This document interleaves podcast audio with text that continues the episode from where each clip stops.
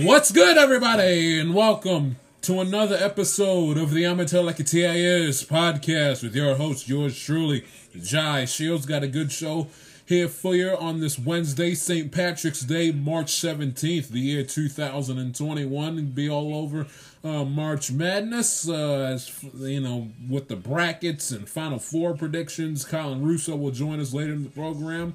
And NFL free agency has begun. Get all over and give you my thoughts on the good and the bad. And the Chicago Bears as far as NFL free agency 2021 is concerned here on this program on a Wednesday, March 17th. Before we get to Colin Russo, and he was great, we'll get to him.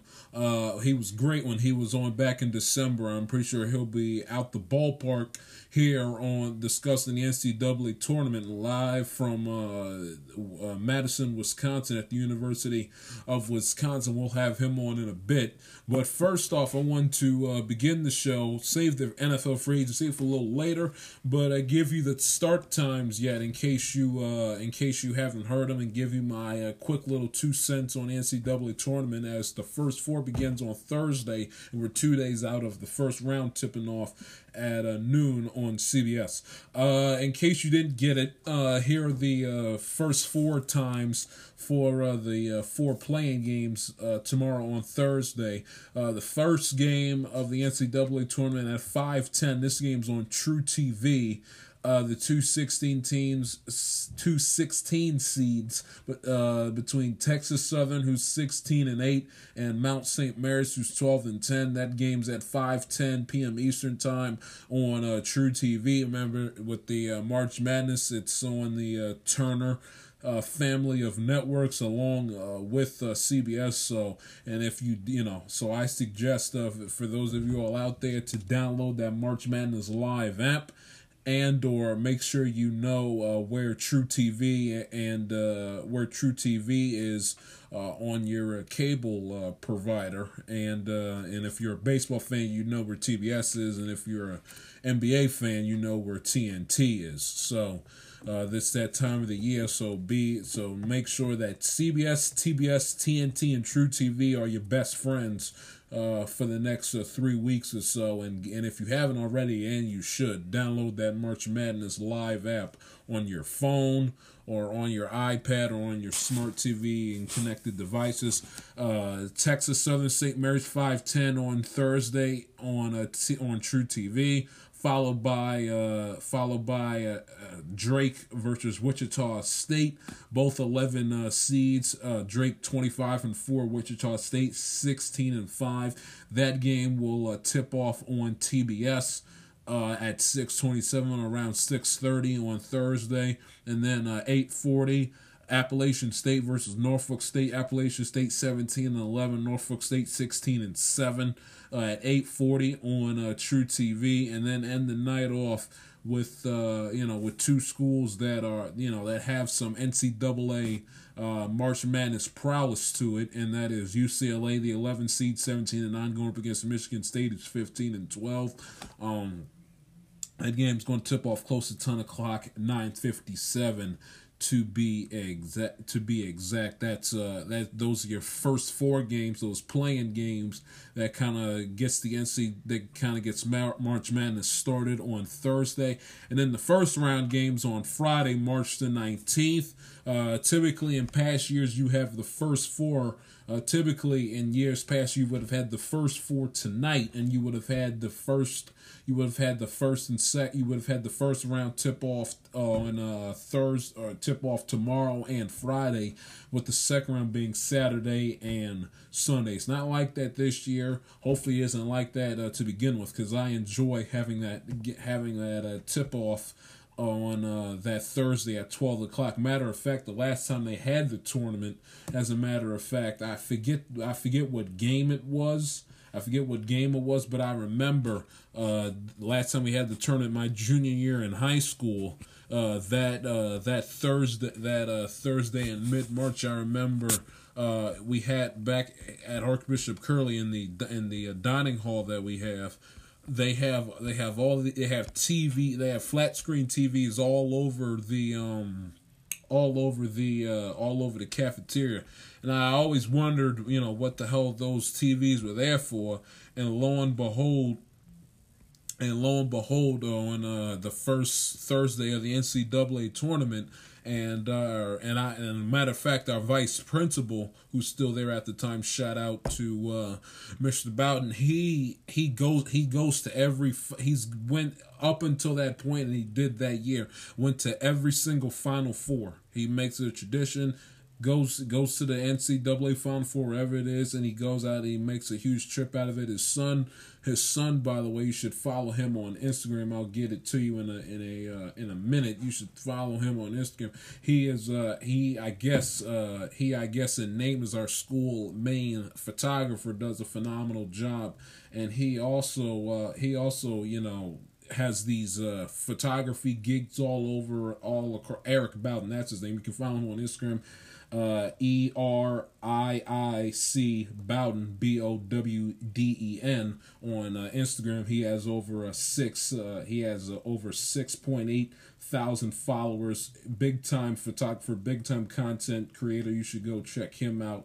And he's rubbed some elbows with some pretty decent folk, if I say so myself. But he is a big time, and the vice principal, his father is in it with, you know, goes to the Final Four and is a big part of the school's basketball program. Well, he took a trip.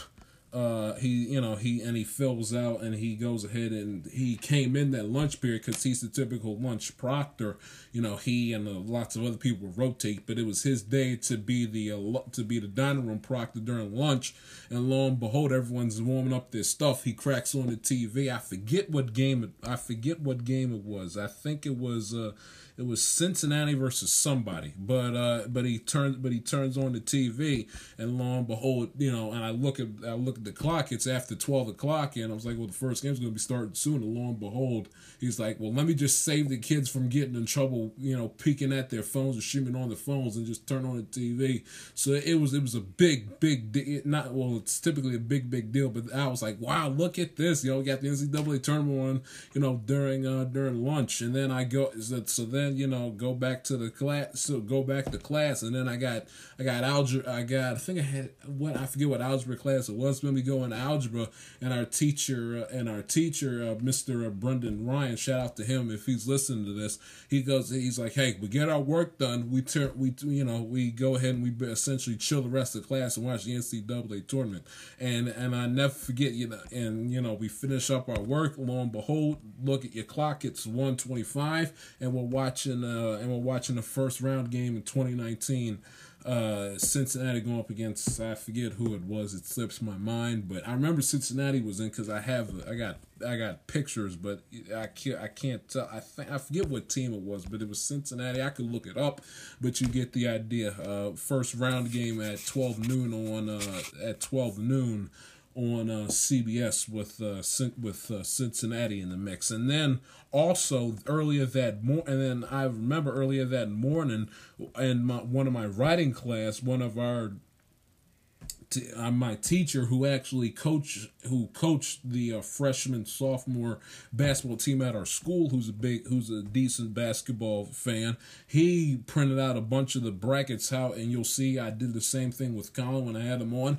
You'll check that out in about a few minutes after this opening segment. But he handed out a bunch of brackets, and we all fill out our brackets, you know, in the old-fashioned way via pen and paper.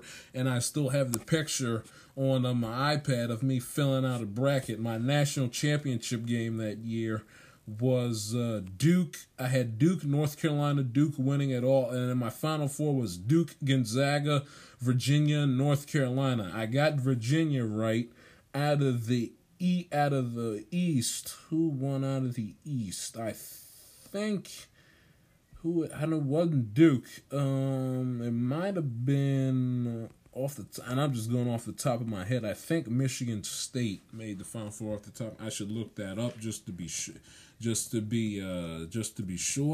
But I had Duke. I had Duke, Gonzaga, Virginia, North Carolina in the Final Four.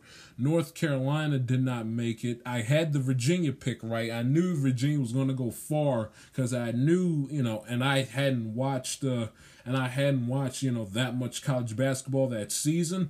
But I knew that Virginia was going to be chomping at the bit to make a big time NCAA tournament run because they wanted to get that bad taste out of their mouth when they got knocked out by UMBC in the first round in 2018. The Final Four, it was Virginia and Auburn, the two orange and blue squads going at it hard. The whole building, U.S. Bank, was painted in blue and orange. You had, and Virginia was the number 1 seed out of the South. Auburn was number 5 seed out of the Midwestern bracket. And there was the deal with Kyle Guy hitting the 3 free throws, which won Virginia the game 63-62 on a dubious foul call. He was going up for 3 on the left wing, and he was touched on his way down to the ground. It was a huge debacle there back in 2019 on April 6th. And he had Michigan State and Texas Tech. That's who it was. So out of the West, Texas Tech ended up going. I had Gonzaga, and then out of the Midwest, I had North Carolina going. And instead Auburn went. But I had, and then in the East I had Duke. Michigan State ended up going, but I hit a home run with my Virginia pick, who ended up winning the whole thing. That was it. I had Duke winning in my written down bracket, and then on my bracket I had on the CBS Sports app, I had Virginia going all the way. So the way I do it is, the more brackets you fill out, the better you feel about yourself, because eventually one if not all of your picks are going to hit. I had Duke in the written bracket. I had North Carolina in another bracket. And North Carolina in another bracket, which bombed, and then I had Virginia in the one that got the one that I had Virginia actually in two. I had Virginia in the one bracket I made on the March Madness Live app. I had Virginia in another bracket on the CBS Sports app. I had North Carolina wrong on my second CBS Sports app bracket, and then I had Duke on the written one on paper and on the ESPN Tournament Challenge. But that's not a here nor there. I say that because it's good to have it, because it's been a long 2 years since we did have the tournament. We didn't have it last year, of course, because of the pandemic. I'm looking forward to it. I am psyched for 12-15. For 12:15, Virginia Tech versus Florida on Friday. I will be all over it all day, get my schoolwork out the way, so all I can do all day Friday is watch basketball from 12:15 in the afternoon till 12:15, somewhere around there at night. I'll be into it all weekend, Saturday, Sunday, and even into the weekday with Monday. I'll be into it. All 4 of those days, I'm looking forward to the NCAA tournament. But speaking of Virginia Tech, Florida, just to give you the times, because on Saturday's show, the times are not released yet. In case you didn't get them, Virginia Tech, Florida, 12:15 on CBS to get us started. Virginia Tech, the 10th seed, Florida, the 7th.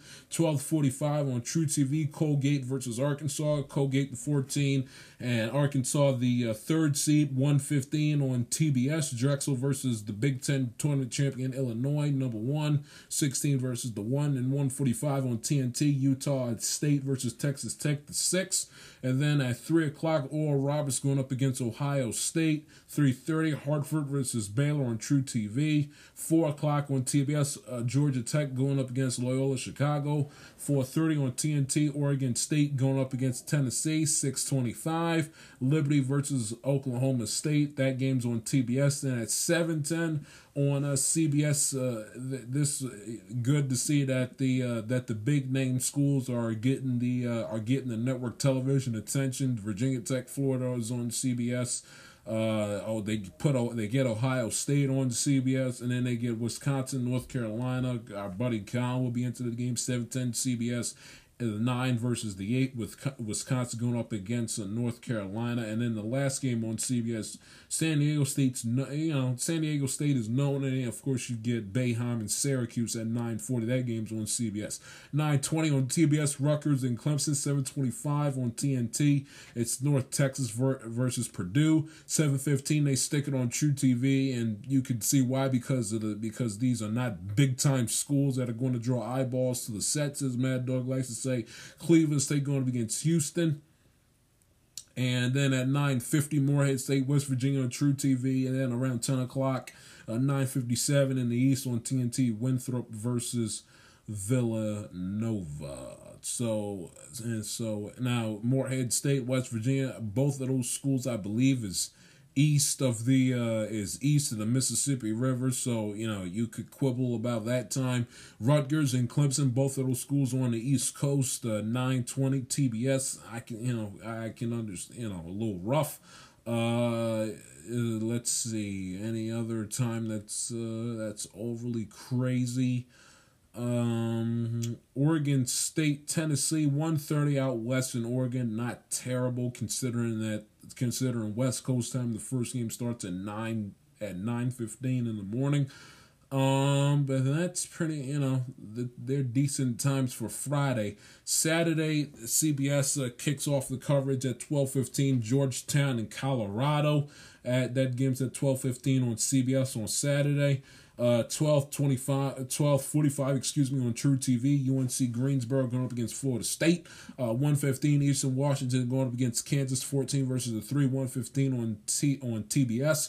1:45, St. Bonaventure going up against LSU. 1:45 on TNT. Then at 3 o'clock, it's No. 1 Michigan going up against the winner of Texas Southern and Mount St. Mary's. That game is going to be decided on tomorrow night. That game's at 3 o'clock on Saturday. 3:30 on that Michigan game's at 3 o'clock on CBS. So CBS keeping the trend going with the well-known and/or the big-name schools on their on the quote-unquote prime time network. 3:30 True TV, USCB. University of California's Santa Barbara going up against No. 5 Creighton. That game's at 3:30 on True TV. 4 o'clock, Iona, Alabama on TBS. 4:30, USC on TNT going up against the winner of Wichita State and Drake. 6:25 on Saturday, Grand Canyon going up against Iowa at 6:25. Then at 7:10, Big Ten school, Maryland going up against one of the best basketball institutions in this country, and UConn, 10 versus 7, Maryland versus UConn, 7:10 on CBS on Saturday night. Then at 7:15 on True TV, Ohio versus Virginia, 13 versus the 4. 7:25, Missouri versus Oklahoma on TNT. The Ohio-Virginia game's going to be on True TV. The Missouri-Oklahoma game's going to be on TNT. 9:20 TBS away Gonzaga, the No. 1 seed throughout this entire tournament, undefeated, 26-0, awaits the winner of Norfolk State and Appalachian State. That game's going to be on TBS. And 9:40 nightcap on CBS. BYU awaits the winner of Michigan State and UCLA on tomorrow. BYU is the No. 6 seed. The winner of Michigan State and UCLA is the 11. 9:50, Abilene Christian going up against Texas at 9:50 on True TV. And then 9:57 on Saturday night, 10 seed VCU going up against 7-seeded Oregon. 9:57, close to 10 o'clock on TNT. And the the Sunday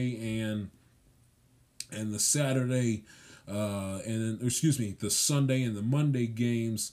Those times are yet to be, times and networks are yet to be announced. But there you are. You know where you stand as far as the times and networks for the first four and the first round on Friday and Saturday.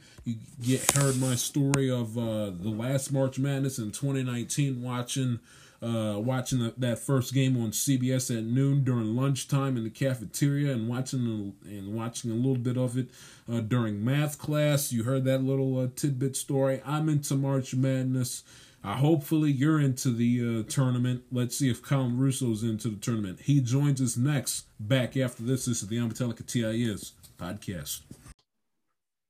Welcome back to the Amatelica TIS podcast. Joining me now, friend of the podcast program, had him on back in December, when his Jaguars lost the #1 pick, courtesy of what's his face, Greg Williams, with that cover zero play in their game against the Raiders back in early December. He is also the son of sports talk radio icon Christopher Mad Dog Russo, making his second appearance in about 3 months on the I'm Telecatillas podcast, the one and only Colin Russo. Colin, how are you today, pal? How you doing? John, I'm all good. Thank you for having me on. Anytime, man, anytime. So before we get into March Madness and you up at the University of Wisconsin, give us a feel on how's college life going? Have you gotten vaccinated yet? What's life like up in Madison, Wisconsin as of March in 2021? Right now it's cold. It has been cold the last 2 months, but it's starting to warm up. So I think everybody's a little excited about that in terms of the area here. As for vaccinations, they're mildly handing out vaccinations to maybe some in-person teachers, kids who were eligible. So nothing in regard to that. The testing is frequent. I mean, it's twice a week, sometimes 3 times a week. It's a lot, but I mean, it's bearable and everybody's having a good time. Things have started to open up a little bit more in the county area. They've loosened some of the restrictions, not as much as some of these states down south, but they absolutely have loosened up and got some restaurants capacity increases, that whole thing. So it's good. It's not like normal. It's not normal here yet. I mean, some places you could say it's normal. It's not normal for here yet. But it's comfortable. I'm used to it. It's no big deal. The weather's starting to get better. You got the tournament coming up, so there's not much to complain about. I hear you, man. I hear you. How long have you been back up at Wisconsin? I remember the last time we talked to you, I believe you were home. How long have you been up in Madison for? I've been back for January 21st, so about eight weeks so far. So it's flown by. I got about 7 weeks left, so I'm about halfway through, a little over. It's going by fast, so I'm trying to enjoy it as much as I can. I hear you. You like it up there? I love it. Good to hear.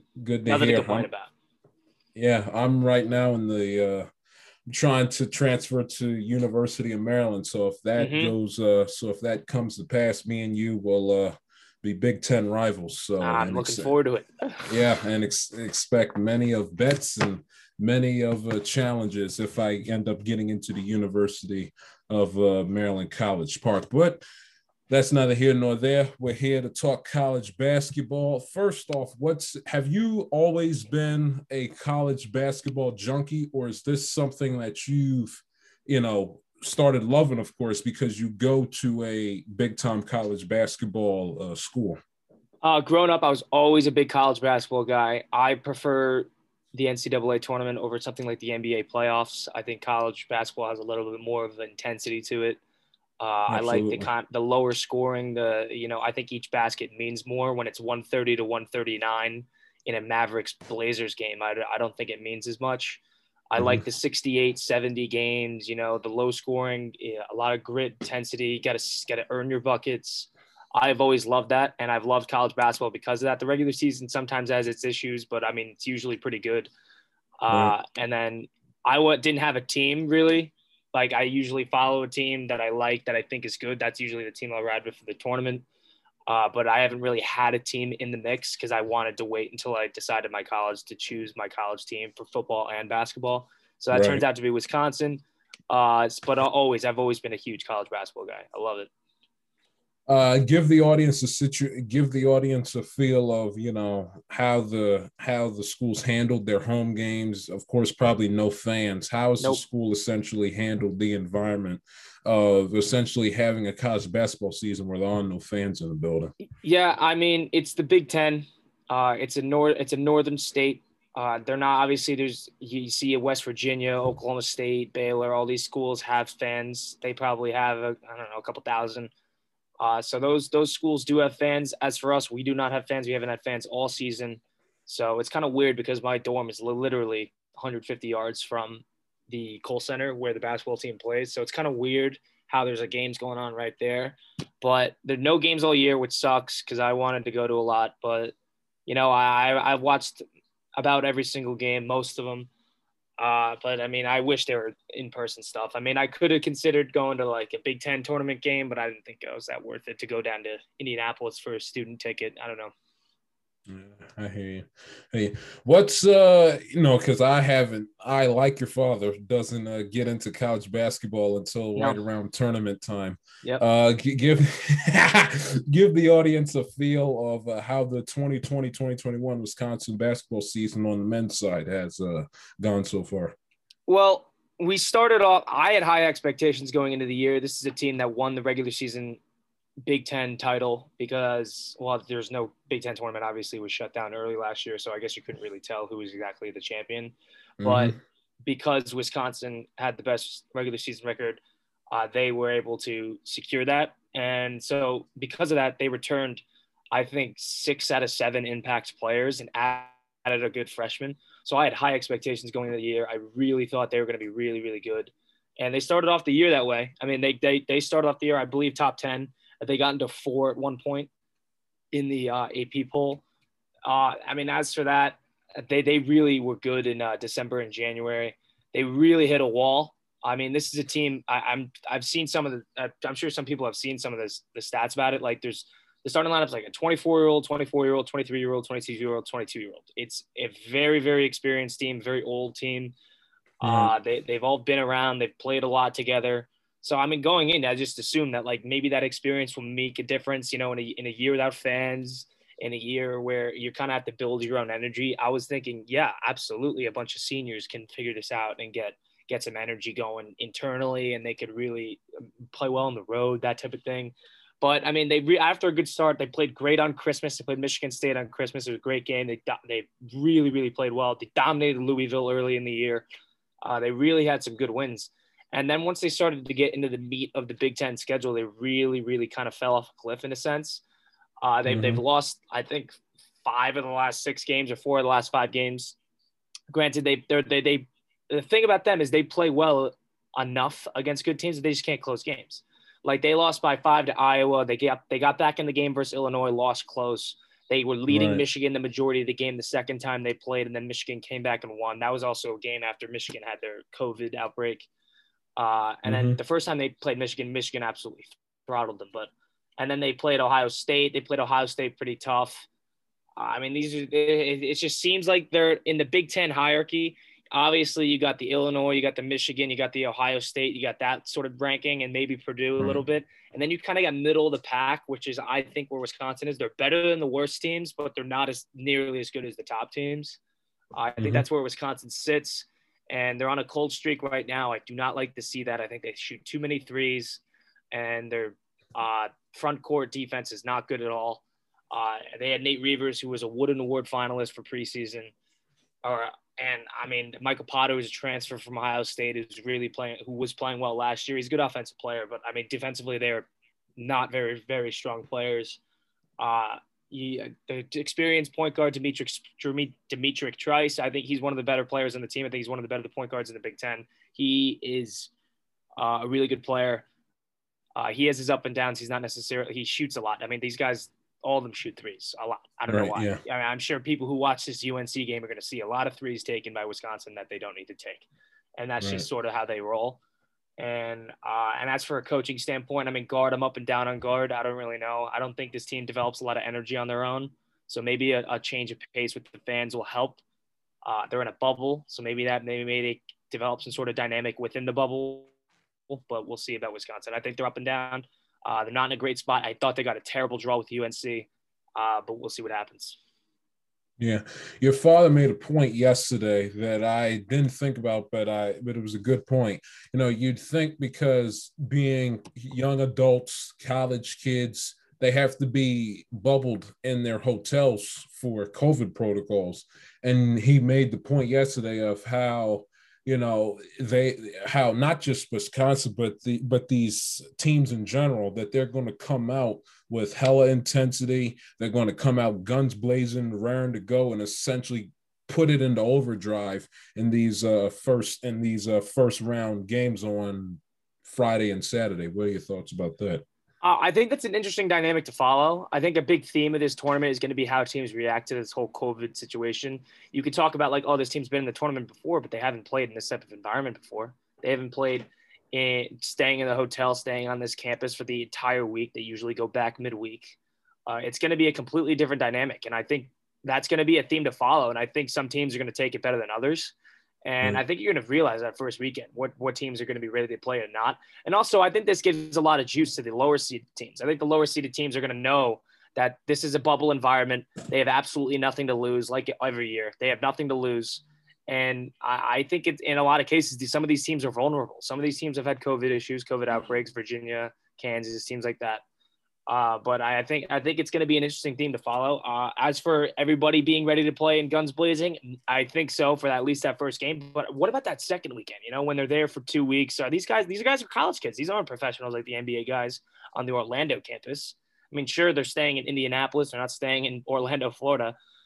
So it's going to be interesting to see how they kind of react to staying within that bubble, if they're going to get used to it, if they're not. And I think that's going to be a very interesting part of this tournament. I really think you're going to learn pretty quickly who's like capable of doing this or not. I mean, some of these guys are 18-year-old kids, you know, staying in this bubble like this. I don't know. Maybe they don't respond properly. Maybe they do.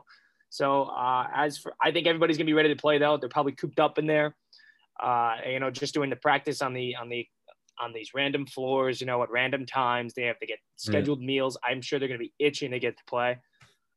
So we'll see what happens. And the expanded testing. So they're gonna be.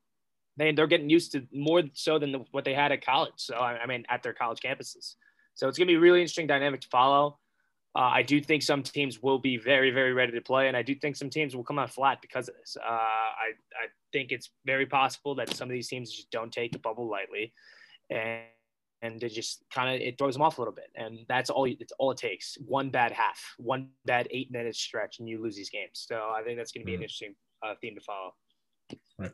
How do you like your chances going up against 18-10, 8th-seeded North Carolina on the 19th? Yeah, the 19th on Friday. Yeah, it's Friday at 7 o'clock. So it's a good game. They give them a good time. You know, it's going to be a popular game to watch because, you know, it's two very experienced programs, big-name programs with a lot of in the front court for UNC, there's a lot of experience. Wisconsin up top to bottom has a lot of experience.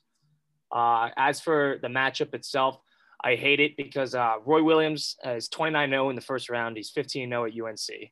So that doesn't make me feel too good. Wisconsin's coming off a ton of losses. North Carolina is as hot as they've ever been all year. They had a great win against Va Tech. They were playing well the entire tournament. They really came out. They're really on a hot streak right now. As for that, I mean, it's a tough game. Obviously, all it takes is a good game. So I'm not going to, like, count anybody out. This is not a North Carolina team that Roy Williams usually has. I think this team has a lot of problems shooting the ball. But their front court is great. They're third in the country in total rebounding or something like that. Yeah, and first in the country in offensive rebounding. So this team's going to get to the boards. They shoot a lot. They put up a lot of shots.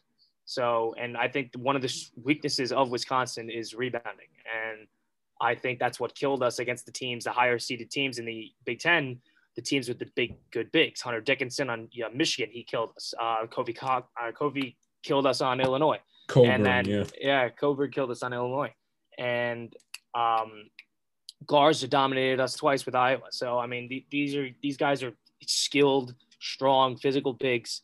And they just get rebounds over us like crazy. So I think that's going to be a big, obviously, game point for Wisconsin, coaching standpoint.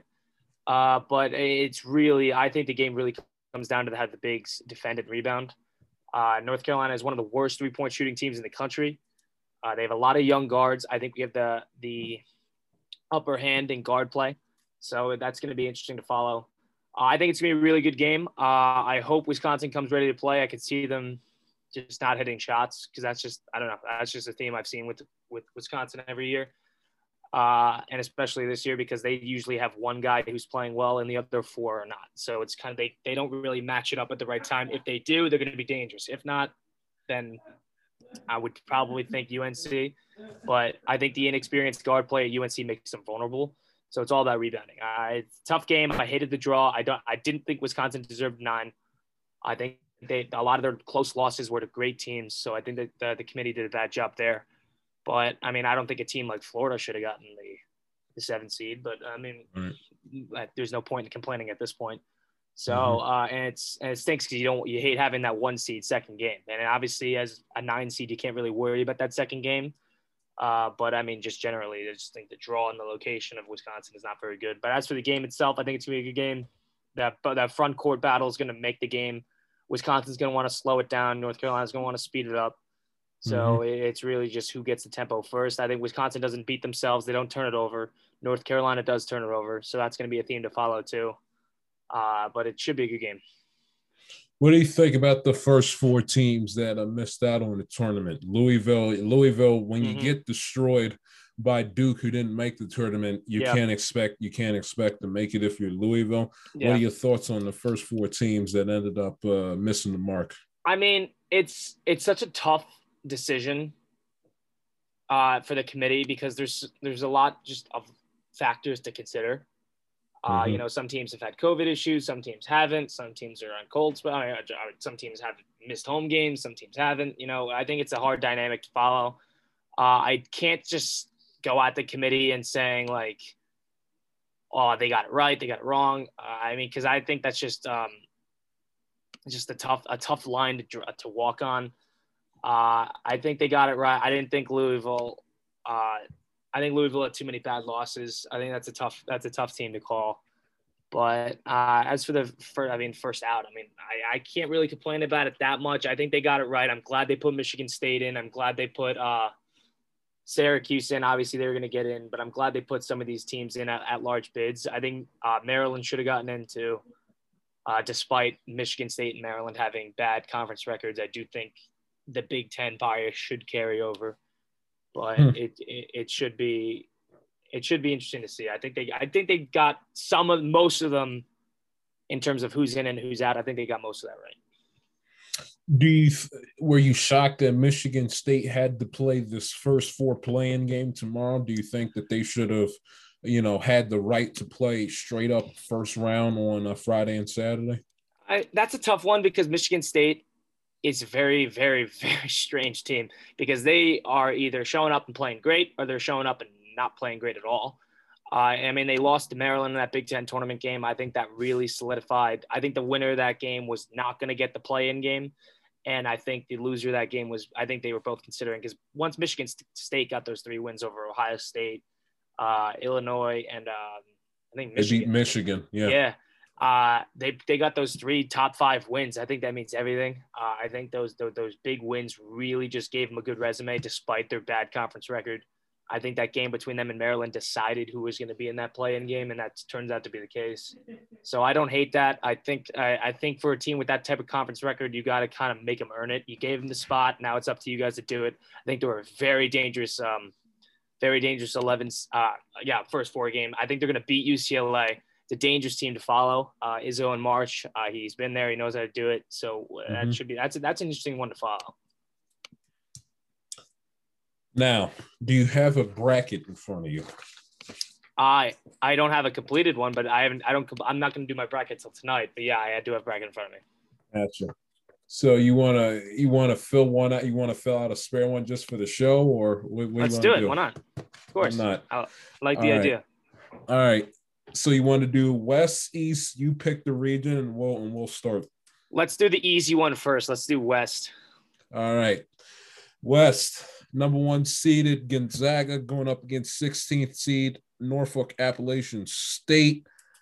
I already filled mine out on Sunday. I have Gonzaga beating Norfolk/Appalachian State and moving all the way to the Elite 8.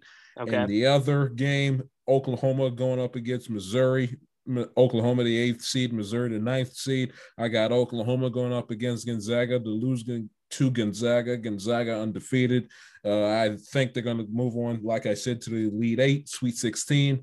Let's go into the other mini little bracket here. You got Craigton, who was absolutely pathetic against Georgetown on Saturday. Terrible. 28% in the field. pathetic going up against UCSB. I believe UCSB is going to pull off the 12-5 upset. Give me UCSB moving on to the second round to go up against the quote-unquote defending champion Virginia Cavaliers, who's the 4 seed, going up against the 16-7, 13 seed Ohio. Give me UCSB and Virginia in the second round, and then give me Gonzaga going up against the defending champion Virginia in the Sweet 16. Give me Gonzaga to move on to the Elite Eight. And then in the bottom corner of the bracket, you got 6 seed USC 22-7 going up against Wichita State or Drake, the winner of that first four game of tomorrow. Give me USC to win that game, regardless who their opponent is. Move on to the second round. Kansas going up against Eastern Washington. Give me Kansas, who's 20-8, 3 seed in the Western portion of the bracket. USC versus Kansas. Give me Kansas. Move on to the Sweet 16. Meanwhile, you got Oregon and VCU. Give me Oregon, who's 7 seed, going up against VCU, who's the 10th. VCU, I believe, lost their conference game to Saint Bonaventure, if I have that read correctly, on Sunday. Give me Oregon going up against Iowa. Iowa going up against Grand Canyon. Iowa, the number 2 seed in the West. Give me Kansas versus Iowa in the Sweet 16. Elite Eight, Gonzaga versus Iowa. Give me Gonzaga, who will, I believe, remain undefeated all the way, and Gonzaga will win the Western bracket and go on to the Final Four. Okay, interesting. All right, so you had an interesting one, I thought. You had UVA winning that, and then you had UCSB winning their game against Creighton. Yes. I completely agree with you on this side of the bracket, at least. I think Gonzaga is a complete cakewalk. I think their 8-9 game is not a very dangerous set of 8-9s, because these are both teams that are not hot right now. They've lost a lot of games as of late.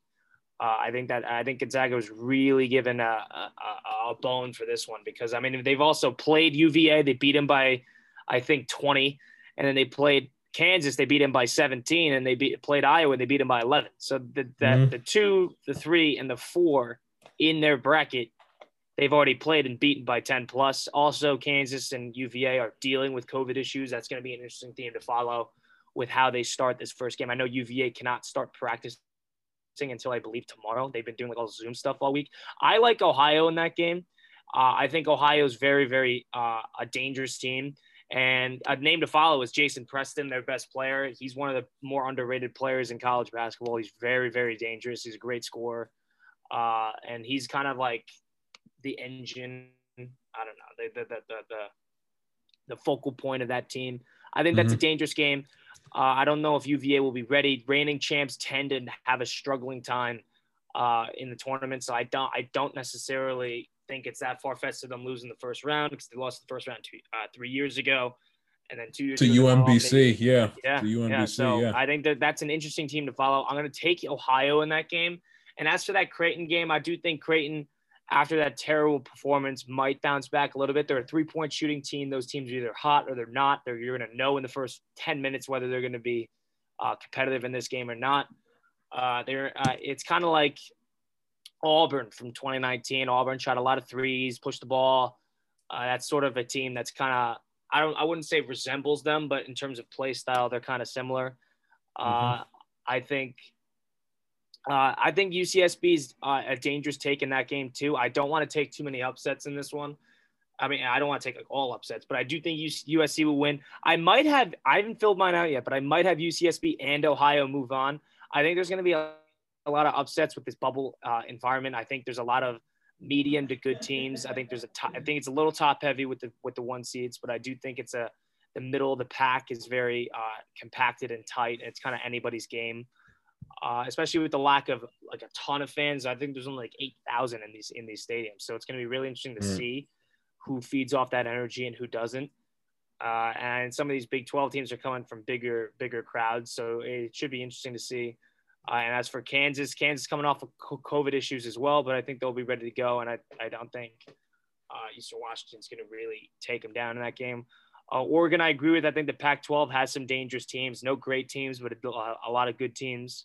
I would have Iowa moving on. I think Iowa that 3-point shooting barrage they do with the best player on the floor in Garza, I think that's going to be dangerous. Mm-hmm. I think that Illinois losses will fuel them a little bit.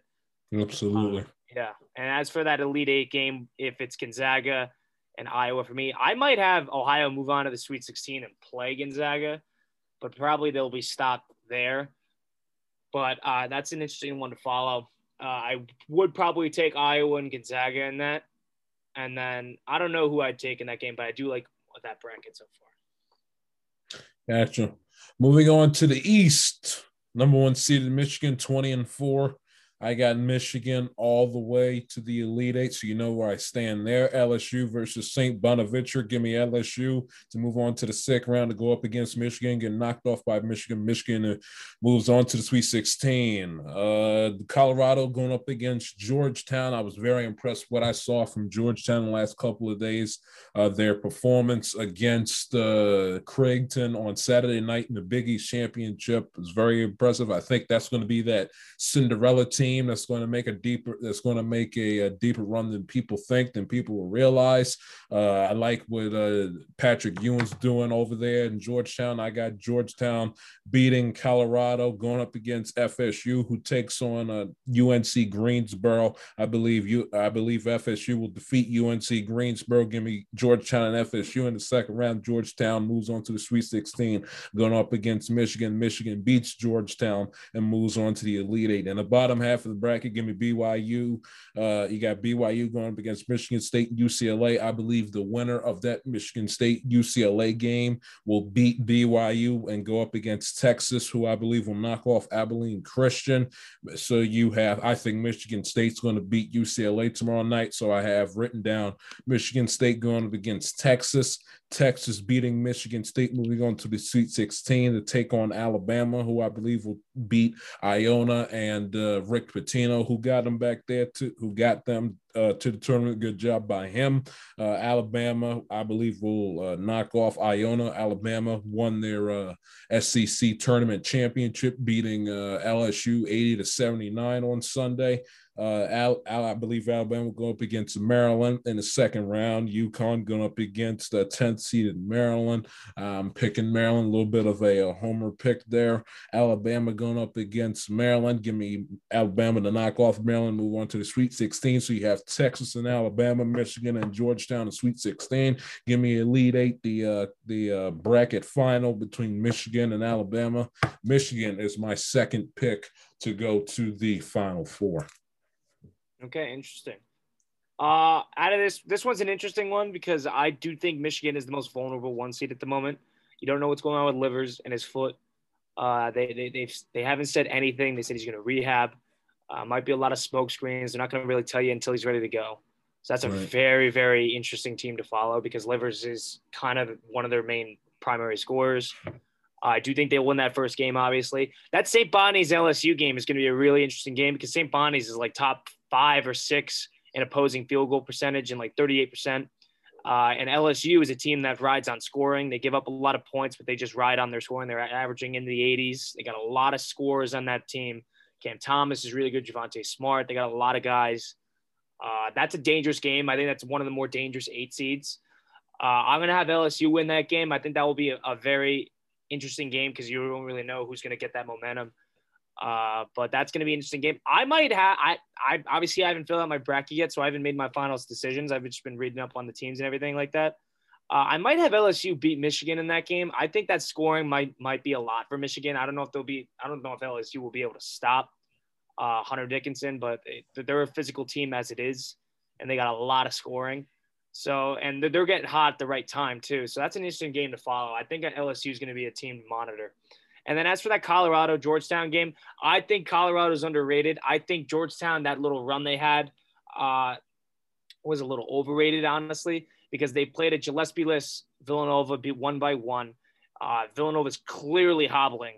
And then they played maybe an average Seton Hall team. And that Creighton team was just absolutely horrendous. I think anybody in this tournament could have beaten Creighton the way they played on that in that Big East championship against Georgetown. They shot 28% from the field. I thought that game was given to them based on Creighton's performance. But they did play well. They play well offensively. They're getting together. I don't know. This is an interesting team. because you don't really know if they're going to maybe do like a run for the late John Thompson. You don't really know if it's going to be something like that. They honor him through that, and it's going to be kind of that mojo they got, because a lot of these games are the mojo, and that's an interesting team to follow. I might have Colorado take that game. I think Colorado's underrated coming off that loss against Oregon State.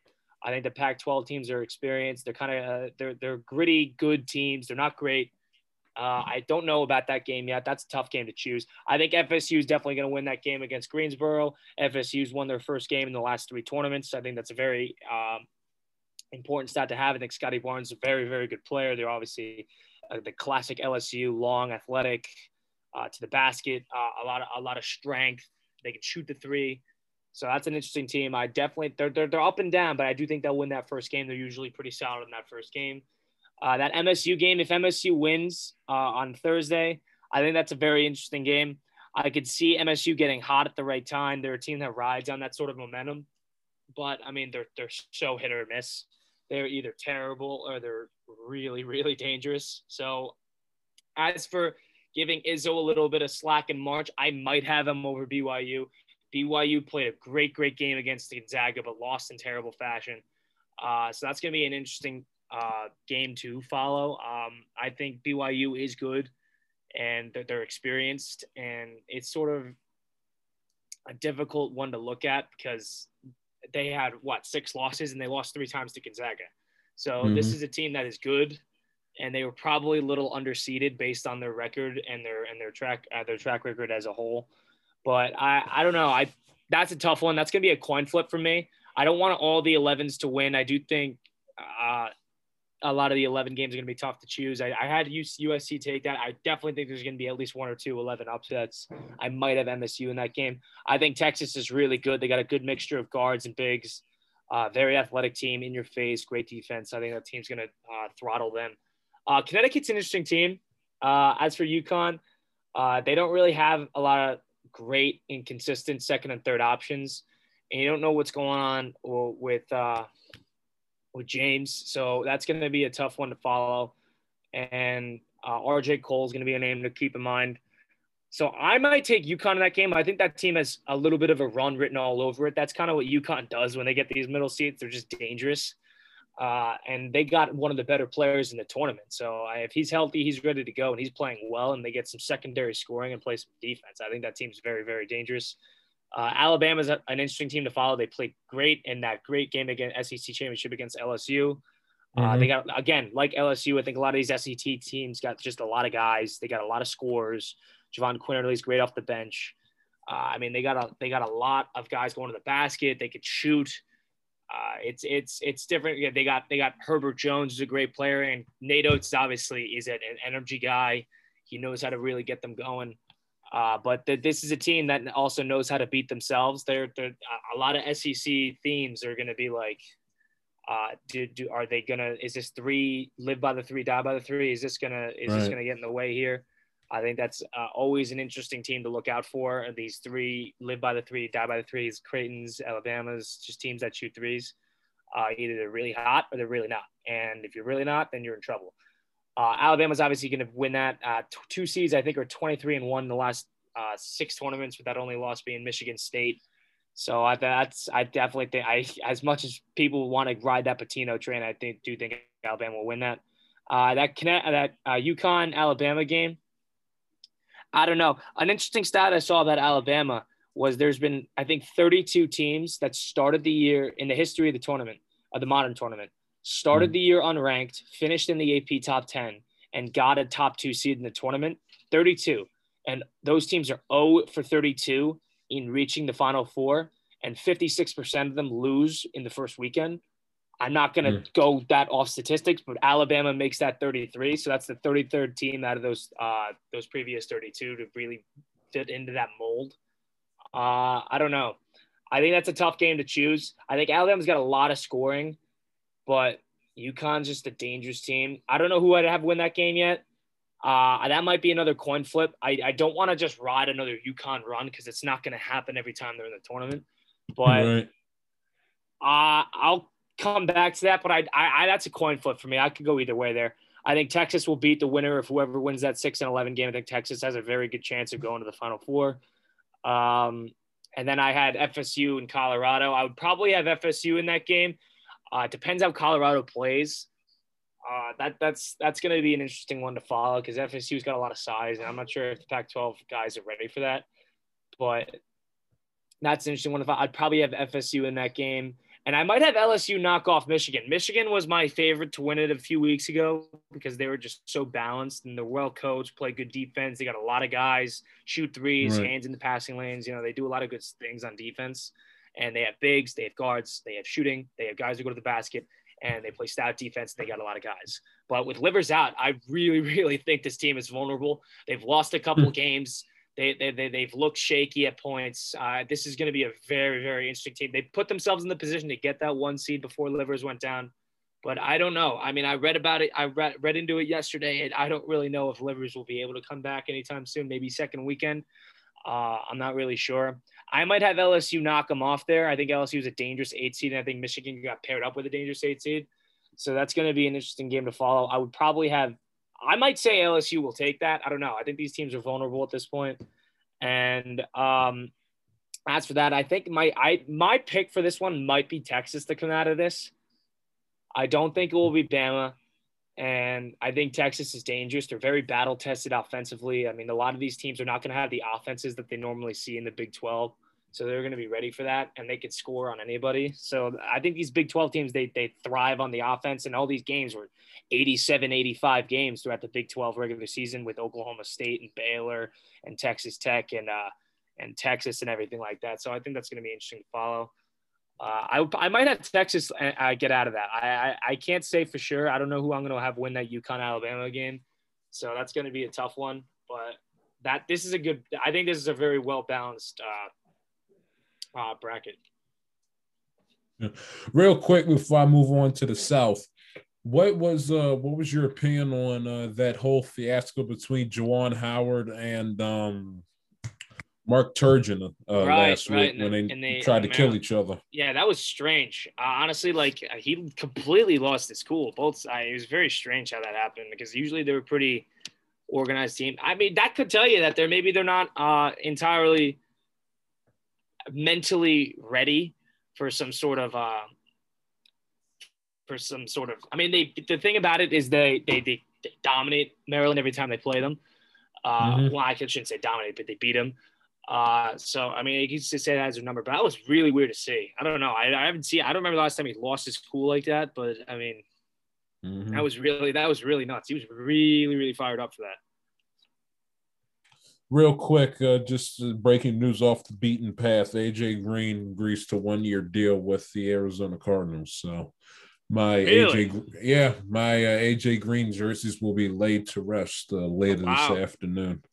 Thank God they didn't go to a team in the AFC. Arizona Cardinals, fine by me. Just get as far away from the AFC as possible so you can.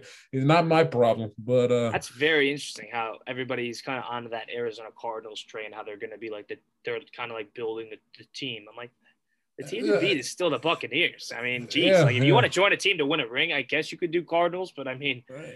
They still got Fitzgerald. They got Hopkins. They got a lot of guys who play like AJ Green. That's weird. I don't know, but So he had an issue with, because he wasn't the guy, last year. Yeah. With T. Higgins and Tyler Boyd kind of overshadowed him a little. So he had a problem, having to play second fiddle.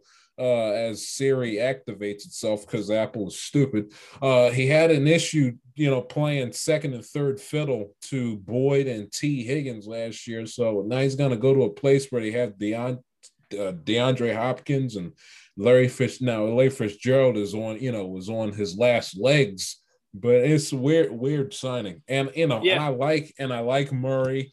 I like that team and I like the division that they play in. My issue is, Cliff Kingsbury is he's terrible. He's very shaky. I wouldn't yeah, I wouldn't trust Cliff Kingsbury to run my football team if my life depended on it. But anyway, that's off the beaten path.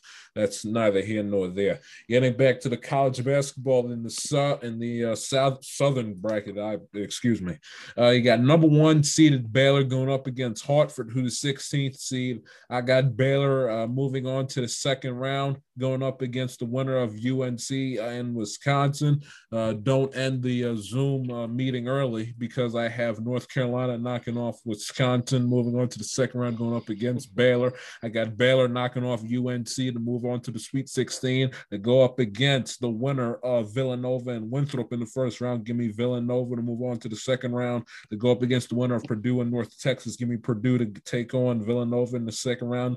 I have Villanova beating Purdue, moving on to the Sweet 16, going up against Baylor. Baylor beating Villanova, moving on to the Elite Eight.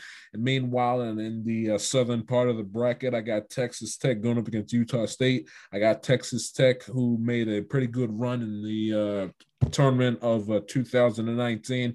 I got Texas Tech beating Utah State, moving on to the second round to take on the winner of Arkansas and Colgate. Give me Arkansas to knock off Colgate. Texas Tech going against Arkansas in the second round. Give me Texas Tech, move on to the Sweet 16.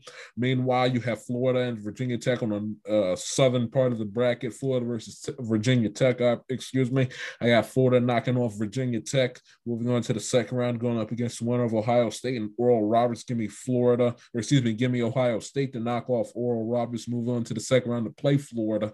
I believe OSU is going to knock off Florida, moving on to the Sweet 16 to take on Texas Tech. Texas Tech going up against Ohio State in the Sweet 16. Ohio State, I believe, is going to knock off Texas Tech in the Elite Eight to take on Baylor. Baylor going up against Ohio State in the Elite Eight. Give me Baylor to win the Southern bracket and to be the third team I pick to move on to the Final Four. Okay.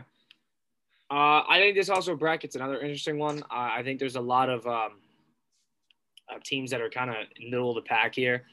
Baylor, I would obviously take over Hartford. I think Baylor is so good at scoring, especially from the guard position. Their bigs are good. They're not great. They're serviceable. They're not huge guys, so that's good that they didn't get anybody with other than Purdue.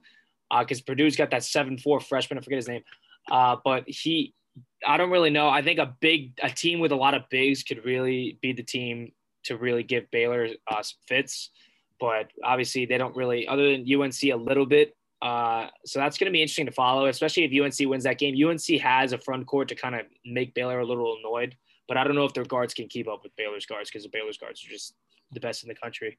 I would definitely take Baylor. I don't really know with this UNC-Wisconsin game. Obviously, I want to choose Wisconsin. And if I have Wisconsin winning, I'll have them losing second round. So in that case, I would only lose like a point in terms of the bracket challenges and everything like that. So I won't say anything there, because I think I'll have Baylor move on to the Sweet 16 anyway. I'll probably take Wisconsin just for the hell of it, just because it's Wisconsin. It's your school. You have to. I feel like I have to. And another interesting one is this Winthrop game. I think Winthrop's going to win this game. Nova is hobbling at the moment. Gillespie, they're 0-2 since Gillespie went down. Justin Moore has a high ankle sprain. He'll be ready. He'll play. I don't think he'll be ready to go. And he's one of their better players as well. I think they're not that deep right now, especially with these injuries. And Winthrop is like 11th in the country in pace. I think Winthrop shoots a lot of threes. They dominated their conference this year. They were all over teams. I think this is a dangerous team. They could shoot. I think this is an upset potential team. I'll definitely take Winthrop in this game. Purdue's been in the Sweet 16, I think, like the last two or three tournaments. So I think Purdue will win this game. They're usually good in the tournament. They know how to play. Travion Williams is a great player. They got that big kid who's going to be a mismatch for a lot of teams. I think I'll definitely take Purdue in these games, in that game. Texas Tech, I think Texas Tech is a lot of people have them as like a lower tier team to make a run like that. Obviously, they know how to do it because Beard's great coach and everything like that. McClung's a good player. They got a couple guys who could score. Their experience with scoring. I think these Big 12 teams are going to be dangerous because of the amount of scoring that they dealt with in that regular season, because that conference just scores. Texas Tech, I'll definitely take over Utah State. Arkansas is dangerous. Moses Moody is a really strong player. They shoot a lot of threes. I think this game's going to be a really, really fun game to watch, this Arkansas Colgate game. They both shoot a lot of threes. They play fast. There's going to be a lot of scoring. I could see this being a little bit of like a race, and it's going to be very, very interesting to see if Colgate can keep up with Arkansas shooting. I know Moody shoots like 45% from three, so both teams can really score. Arkansas has played well as of late. I'll probably take Arkansas in that game. Florida, I think Florida's a little overrated. I'm going to take Virginia Tech in this game. Virginia Tech hadn't really played well in the last few games, but I do think they'll turn it around. They're usually good in these type of spots. And I think Florida's very overrated. Ohio State, I'll definitely take Ohio State in that game. I can't see Oral Roberts really competing with them in that regard. And as for that Ohio State, Virginia Tech game, I do think Virginia Tech could be a team to move on in that scenario. But I'm probably going to take Ohio State in that game. I don't want to have too many double-digit seeds move on that late, because I might have Ohio do it, and I might have a team like LSU do it. So I don't really know who I'm going to do that. I don't really know what I'd take in that game yet. I probably would take OSU to be safe. I don't think OSU is that good, but they have played well as of late. They had a terrible end of the Big Ten regular season, and then they played well in the tournament. So that's an interesting team to follow. I do think Arkansas will beat Texas Tech. I think Arkansas can shoot. I think they're going to be ready to play. They're going to want to play. They're going to be motivated for this game. I think that's the team to move on there. And as for that Winthrop-Purdue game, that's going to be a fun game. Part of me wants that Winthrop team to be the sort of the team that makes that Sweet 16, maybe Elite Eight run. So as for the sake of rooting for that game, I want Winthrop to move on and play Baylor. I'll have Baylor probably beat UNC, even though UNC does have a shot to beat them, because UNC has the front court to do it. And I think a front court is going to be the reason to kind of get in Baylor's face a little bit. You got to get some rebounds, you got a lot of twos up, get in foul trouble, the whole thing like that. And then as for the rest of the tournament, that rest of this bracket, it depends. I'm undecided on a lot of these picks. I'm really going to have to think about it. And at the end of the day, it's really a gut call. Nobody gets these right. I might have probably not Arkansas. I might have the winner that Virginia Tech, Ohio State game to beat Arkansas. And then as for the other side, I don't think I'll have Winthrop go that far. So I don't know if they'll have him beat Baylor or UNC or whoever it is. I can't see UNC making that deep of a run. So I might have to hold them to Baylor, and then maybe Baylor moves on, but I don't want to be that sort of trendy. And then the teams who I think could exit, I mean, I'd see a team like Texas Tech. I'd see a team like Arkansas, and I'd see a team like Baylor. I can't see Ohio State leaving this bracket. I can't see Purdue leaving this bracket, and I definitely can't see Villanova leaving this bracket. But it should be interesting teams to follow. And then those three teams I would probably take to move on. The last one, the Midwest bracket. You got the Big Ten champion, tournament champion Illinois at 23-6 going up against Drexel. I got Illinois advancing to the second round there. Loyola Chicago making their appearance in the NCAA tournament. 101-year-old chaplain, Sister Jean, will also make an appearance as well, going up against Georgia Tech. Give me Georgia Tech to knock off Loyola Chicago, advance to the second round, and get knocked off by Illinois, who I believe will advance to the Sweet 16. Meanwhile, you got Tennessee and Oregon State. Give me Oregon State to beat Tennessee, move on to the second round. Oklahoma State going up against Liberty. I believe Oklahoma State will knock off Liberty and advance to the second round, and beat Oregon State to move on to the Sweet 16 to go up against Illinois. I believe Illinois will knock off Oklahoma State and advance to the bracket final in the Elite Eight.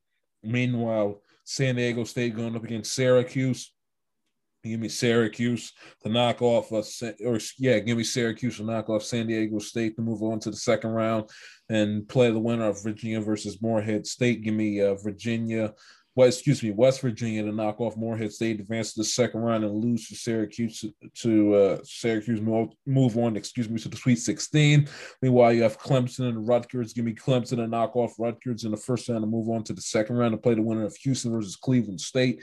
Give me Houston to knock off Cleveland State to go up against Clemson. Clemson and Houston. Give me Clemson move on to the Sweet 16 to go up against the winner of Syracuse and West Virginia. Give me Syracuse to knock off West Virginia and move on to the Sweet 16. Syracuse versus Clemson. Give me Clemson. Move on to the Elite Eight to go up against Illinois. Illinois versus Clemson in the bracket final. Give me Illinois to knock off Clemson to move on and be my fourth and final pick to the Final Four. So as a recap, Gonzaga, Michigan, Illinois, Baylor, all number one seeds, moving on to the Final Four. A lot of people have said that. A lot of people have said it's a top-heavy tournament with those top four.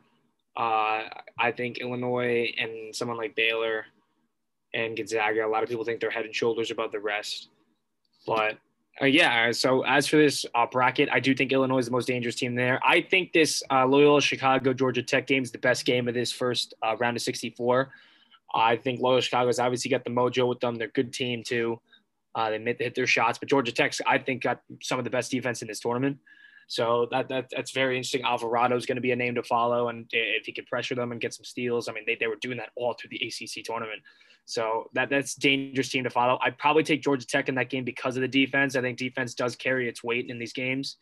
And then as for this Oregon State, I mean, Tennessee's had some issues with like getting on runs and staying hot for multiple games at a time. But Oregon State, I don't know if I buy into that.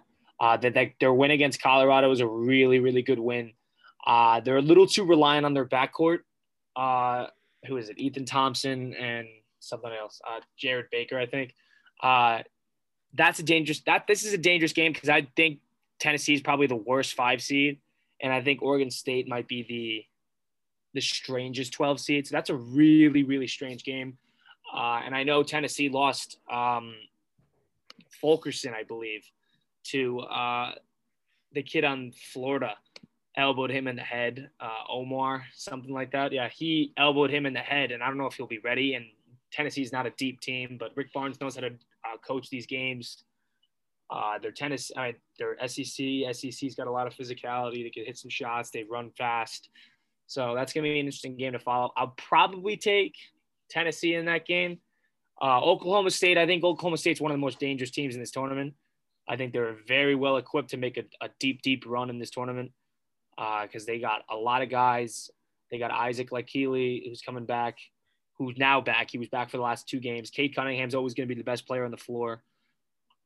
They got a lot of shooting. They play smaller, so it's going to be interesting to see how – but they're really physical, so it's interesting to see how they match up with some of these bigger teams. I definitely have OK State moving on and definitely OK State moving on to that Sweet 16. San Diego State, I think San Diego State's going to be a little pissed off about missing out on last year because of COVID. They were supposed to be a very high seed, top 2 seed in the tournament last year because of their record. They were high up for the entire year, I should say. That's a dangerous game. I know a lot of Syracuse is a trendy pick. A lot of people like that Boeheim connection, Buddy Boeheim playing well too. So a lot of people like that sort of length and the athleticism that Syracuse plays with along with the shooting. I think I'll take San Diego State in that game.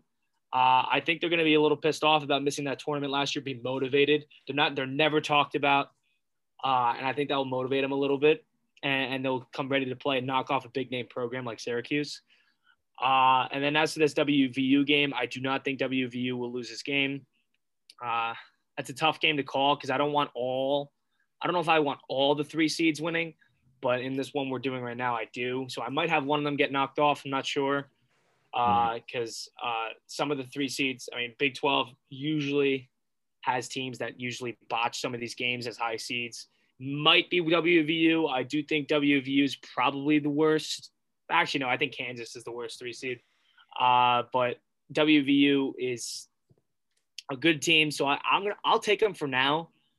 I don't want to take all favorites going into this, but I might.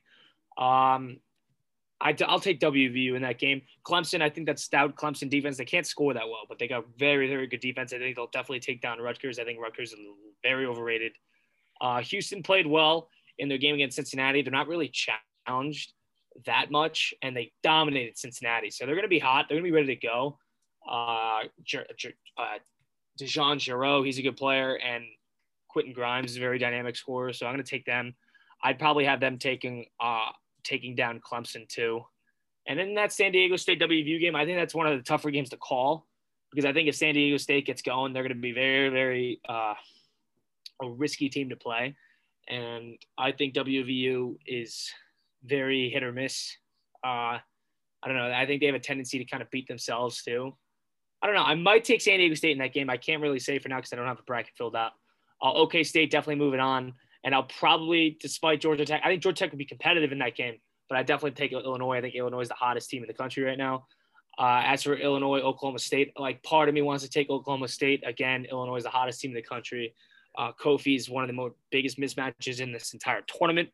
I've never seen Garza dominated all year, and Kofi came close because Kofi was all over Garza. Garza was flustered the entire game, and Kofi was all over him, and he was getting rebounds over him. He's dunking on it. Oh, it was crazy. So I'll probably take Illinois to move on to that Elite Eight. And as for that other game, if it's San Diego State, Houston, if I'm going to go this far as San Diego State, I might have them just go to the Elite Eight. I do think if they get hot, they might be dangerous. I think Houston's a little overrated. They play well, though. I think they're a little overrated, definitely the worst 2 seed, in my opinion. So I think I'll take Houston to lose that game and San Diego State to move on. And San Diego State, Illinois, I'll probably have Illinois win that. Yeah, I'd probably have Illinois win that, and Illinois moves on. So that would probably be – I definitely think Gonzaga and Illinois will get to this Final Four. Baylor and Michigan, I definitely won't have Michigan move on. And Baylor, I'm still up in the air about. I think Baylor's beatable. I think their lack of consistent big men really kind of – I know they got Mazur and Mark Vidal, but they're dynamic – but I think they rely too much on contested shots, and I'm not sure how long that's going to last. They've been doing it all year, so I can't really say much.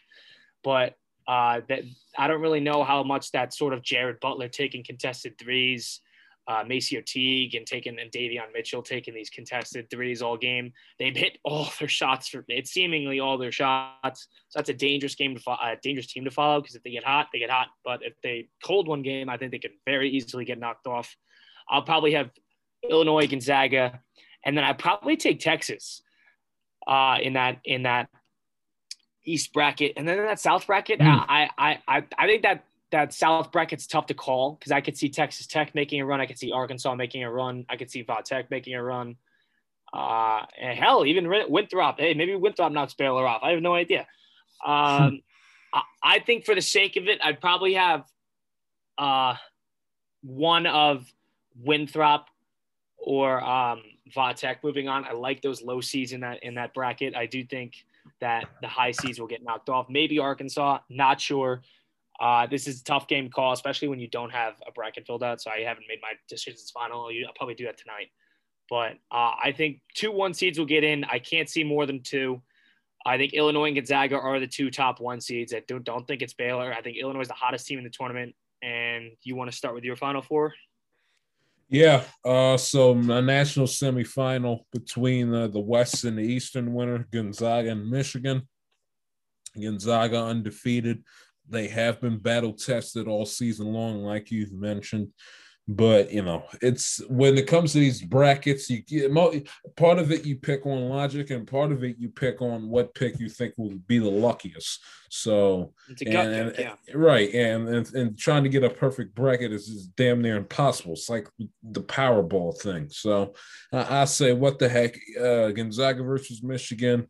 Give me Michigan to give Gonzaga their first and only loss, which is going to end their season. Move on to the national championship. Baylor and Illinois, like you said, Illinois is one of the hottest teams in college basketball. Kofi Coburn is one of the more dominant big men that's in this tournament. Played absolutely phenomenal this past weekend in their Big Ten tourney. Give me Illinois to knock off Baylor and advance to the national championship. And give me Michigan. What the hell? Give me Michigan to win the national championship. So final, my bracket. If you can see it. Yeah. It's finalized. Michigan. There you go. Interesting. Michigan beating Illinois. Okay. So for me, since I don't really have a finalized winner of the South, you know what? I'll just go with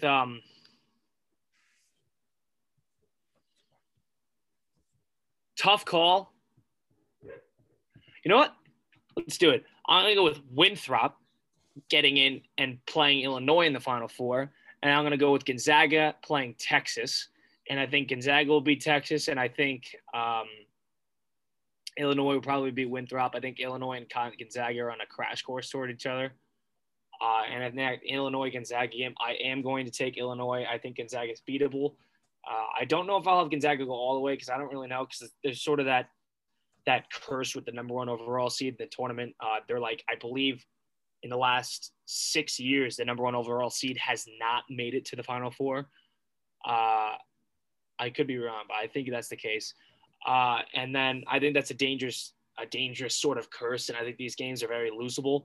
I think that game against BYU with Gonzaga, with them being down 14 and a half, I think that does show us that they are beatable. They were dominant early in the year, and I don't think people were ready for that. But now, they got three All-Americans, and they got three All-Americans at different levels. They got an All-American point guard in Suggs, All-American shooter and scorer in Kispert, and All-American big man in Timmy. So that's going to be that three-level scoring on the perimeter and the intermediate game and in the paint. That's dangerous. They have a cakewalk to the Final Four, though. I think the committee wanted them in the Final Four, so I'm going to have to take them to the Final Four. Yeah. As for Texas, I think Texas is a lot of in-your-face defense, so I think they'll be competitive in that game. So I wouldn't be surprised to see Texas make that much of a run, especially with Shaka Smart getting his team riled up for that. But that's an interesting one. I do think Illinois will make it to the championship probably. This team, I wasn't sold on it before the Big Ten tournament, but once they started dominating, like literally everybody, Ohio State, I know, got back in that game, but they were dominating that game the entire game until that OT. But that's going to be that's the most interesting team, I think. I think Io and Kofi, Andre Corbello, and Adam Miller. They just got a lot of scoring options, and Io and Kofi are the best duo, I think, in the tournament probably. So that should be very interesting to see.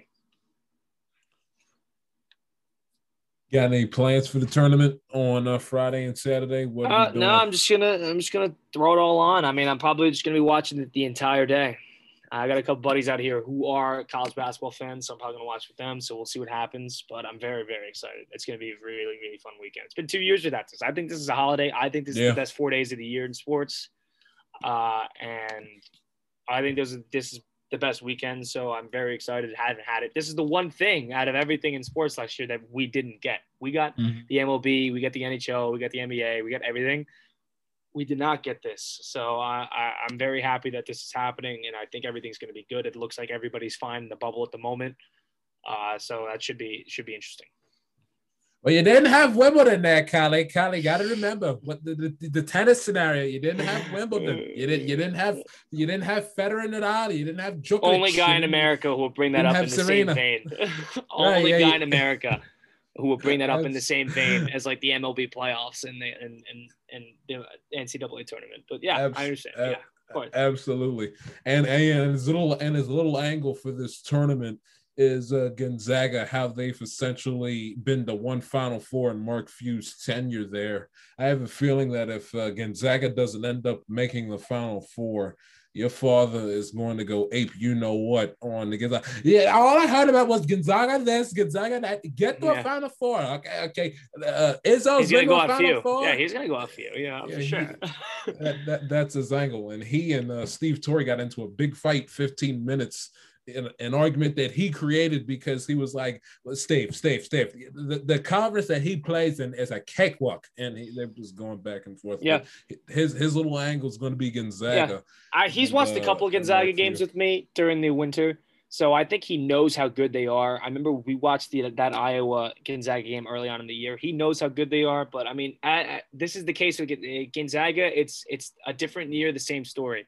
They play teams early in the year. They usually play well against these teams, but then they're not really challenged for like up 2 months. And granted, this season was shorter, is a little more compact. And I think for Gonzaga's case, I think they needed that game against BYU, a come from behind win, a gritty win. They finally got ahead at the end.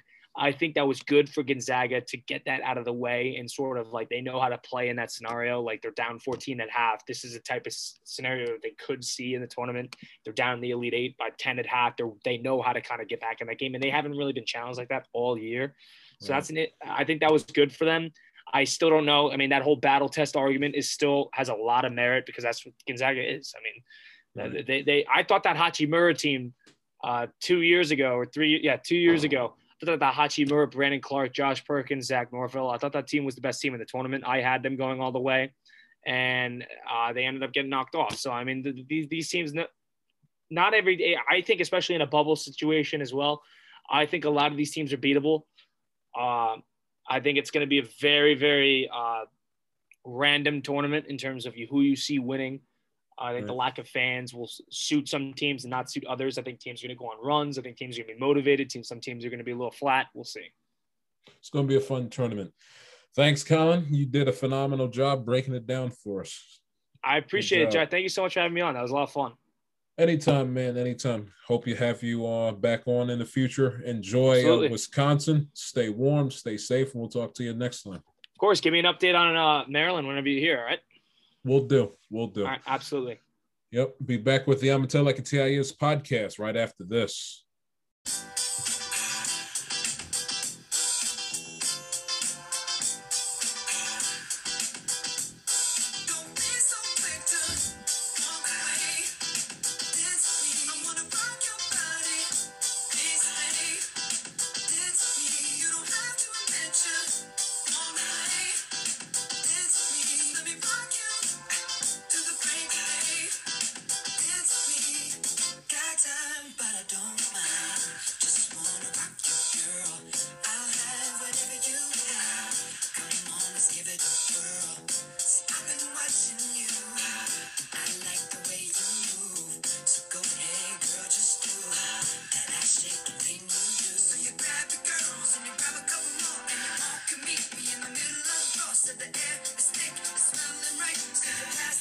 And you sail to the right.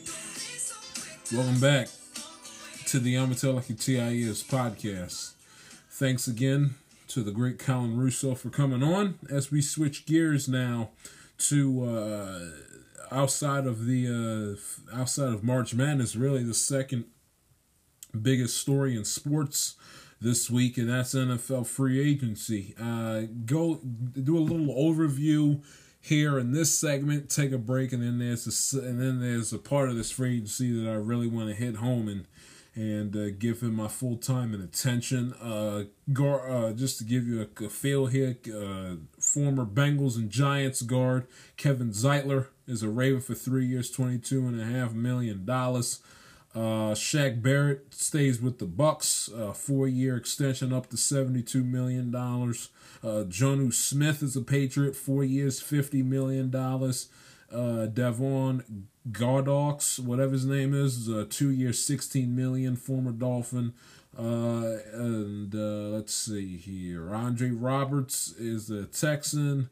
You got Darius Williams, gets the first round tender by the Rams. Former Raven Matthew Judon is going to be a Patriot for the next 4 years, $56 million. Patriots get defensive back Jalen Mills, former Eagle, who I believe was a part of their Super Bowl team, if I'm not mistaken. He will be a Patriot for the next 4 years, $24 million. Let's see here. Joe Tunney, former lineman for the Patriots. It will be a part of the Kansas City Chiefs after the Chiefs cut bait with two of their offensive linemen last week. That year is 5 years, $80 million. Browns boost their secondary by adding former Rams safety John Johnson. Let's see, Samson Embekwuem, former Rams defensive end, he goes to the 49ers as well. Let's see, Yannick Ndakwe, former Raven, is now a Raider. Patriots get Nelson Aguilar from the Raiders. Let's see, Philip Dorsett goes to the Jaguars. Carlos Hyde goes to the Jaguars. Corey Davis gets $27 million guaranteed from the Jets. Devontae Booker, 2 years, he'll be a Giant. Bud Dupree is a Titan. Let's see. Jameis Winston gets re-signed by the Saints. Former Bengal Carl Lawson goes to the Jets. Trey Hendrickson, former Saint defensive end, will be a part of my Bengals for the next 4 years. Washington signs Ryan Fitzpatrick on a one-year deal. Danny Shelton gets cut. Hunter Henry, the Patriots get him, arguably the fourth best tight end in all of football behind Gronk, Kelsey, and Kittle. 3 years, $37 million deal. Hunter Henry will be a Patriot. Let's see here.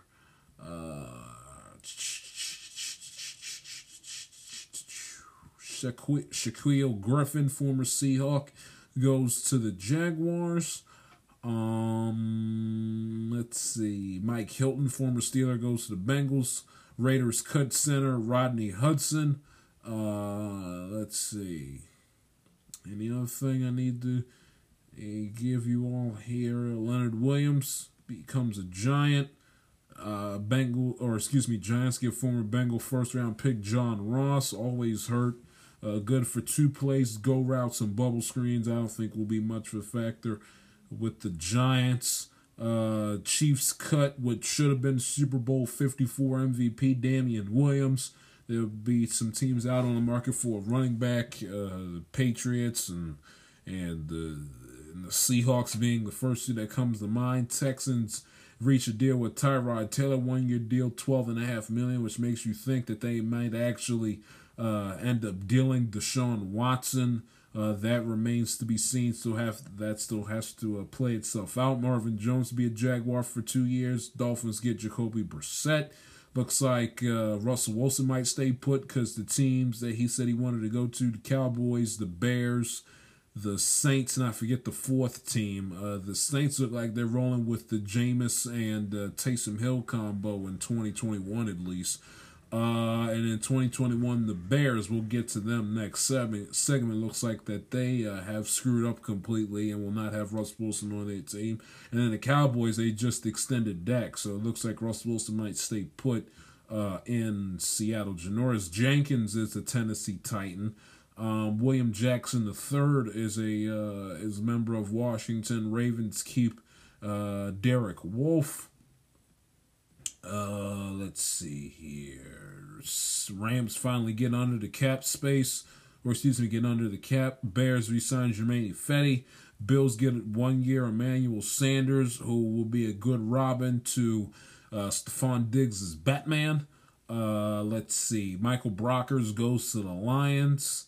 And let's see. Trent Williams, highest paid offensive lineman in NFL history, 6 years, $138 million. He will stay put in San Francisco. Let's see. Raiders get John Brown on a one-year deal. Zach Ertz says he wants to be traded, open to be traded. And my Cincinnati Bengals bid farewell to big-time star wide receiver A.J. Green. A.J. Green now a member of the Arizona Cardinals. Wish A.J. Green all the best. Certainly it is a business, and his time was coming to an end in Cincinnati. Hopefully he finds prosperity and success as a member of the Arizona Cardinals, with Cliff Klondike Bar calling the shots. And Kyle Long comes out of retirement on a one-year deal to join the Chiefs. Cardinals pick up Matt Prater. Seahawks get former Ram tight end Gerald Everett and Curtis Samuel. 3 years, $34.5 million deal. Former Panther. He heads to Washington and becomes either Heineke's or Ryan Fitzpatrick's new toy there. And Patrick Peterson, one-year deal with the Minnesota Vikings, former St. Louis Cardinal. So that's where you stand. Patriots. If you've taken anything from this, is that the big time takeaways before I get to the main story in free agency, which is the Chicago Bears. But if you've taken anything away from this free agency, is the fact that it's a couple things. It's the fact that teams are spending. The cap's gone down, but teams are still not afraid to spend the big bucks. That's one thing. Second thing is that the Patriots, they're tired of they only scored 12 receiving touchdowns in 2020. Jonnu Smith, Nelson Aguilar, Hunter Henry, and Kendrick Bourne all combined 22 touchdowns scored combined between the four of them in 2020 with their respective teams. The Raiders, they cut Richie Incognito, Rodney Hudson, their center, Gabe Jackson, and Trent Brown. The Raiders were the fourth team that Russell Wilson was interested in. And they had a pretty good offensive line, and they cut everybody. So it looks like that Russell Wilson, and he should someone should tell Russell that lesson. The grass isn't always, in case he hasn't heard it already, the grass isn't always greener on the other side, and the other, and you don't miss and you don't know what you have until it's gone. Going to the Raiders, we have to play Mahomes twice a year. The Saints having to deal with Brady twice a year, that also was very puzzling. And then you go to the Cowboys.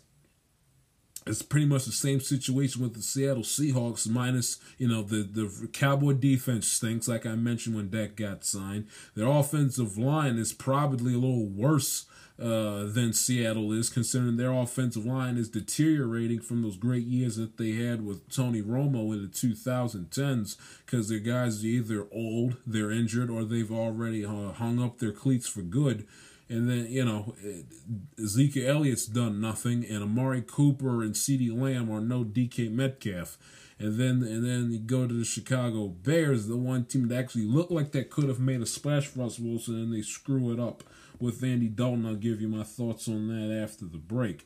But as far as the New England Patriots are concerned, I'm trying to find the numbers here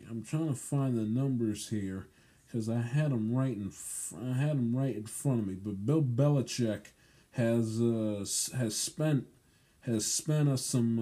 spent top dollar as far as the New England Patriots are concerned. And Bill Belichick is a guy that has made it known that he has not spent a whole hell of a lot of money in free agency.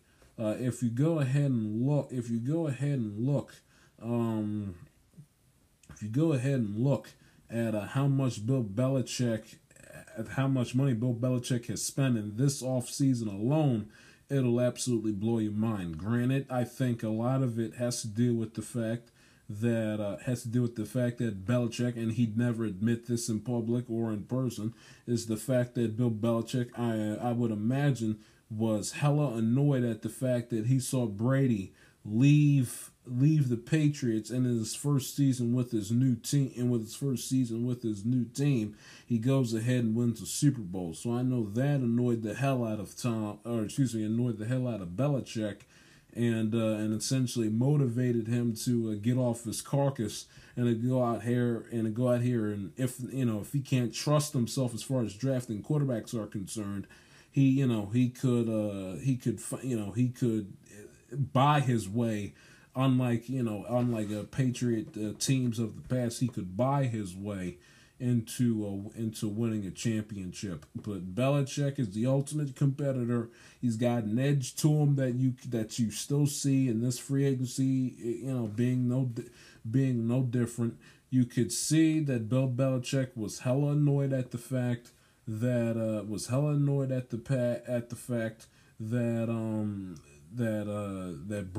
Brady won a Super Bowl with the Bucs. This is a guy that's been in football for a better part of, I believe, 40-something years, going all the way back to his days with the Detroit Lions and the Baltimore Colts, is how far Bill Belichick goes. As far as coaching in the National Football League is concerned. And then the fact that Bill Belichick, honestly, he's got no signs of slowing down. No signs of slowing down as a head coach. He still wants to win. He's still into it. and God bless him and all the power to him, because you know, I didn't miss the fact that the Patriots, you know, it's like a love-hate thing, you know, that when you used to seeing the Patriots in the playoffs for umpteenth as many years as they were in a row, it's weird seeing them not in the playoffs. And the fact that they're willing to give Cam another shot, I'd like to see the Patriots. Now, are they a Super Bowl contender? No, but when you have Bill Belichick, all things are possible. You wouldn't be shocked out of your mind if the Super Bowl ended up being with Bill Belichick's Bill Belichick's Patriots in it. But people were making jokes with Belichick because he had that because when they had the draft last year, Bill Belichick was away from his little control station. He had his little husky dog, Nike, sitting at the computer, and people were making jokes about the dogs and the old "I took it personally" meme from the last dance. As far as Tom Brady wins the Super Bowl, Bill Belichick's like, well, I took that personally, but he's spending. I'll see if I can get that number as far as the money that he spent this off season for you right quick before I go to break. But all power to Bill Belichick. He's the greatest coach this league has ever seen. He's the greatest coach this league's ever seen for a reason. And if he wants to go out there and essentially admit that he has not drafted as well as he liked, and if he essentially wants to assemble a team that he thinks, you know, with his coaching genius can get themselves to a championship, then all power to him, and that's exactly what Bill Belichick is going to do. He's not afraid of a challenge, and he's probably never been intimidated ever since he's been in coaching. And he essentially is just going to get the chips that he's handed, do as much as he can to improve the team, and see where the chips fall where they may. But you've seen many of free, you know, and this is with the cap going down because of the pandemic, and you're still seeing teams going out there and spending the top dollar, big bucks on the premier player that these teams feel like is worthy to be paid the big time contract. You know, the Patriots being one of them. I mean, they've spent over 200. I got the number here finally. They've spent over $270 million on contracts, and those contracts that are guaranteed, it's over $150 million.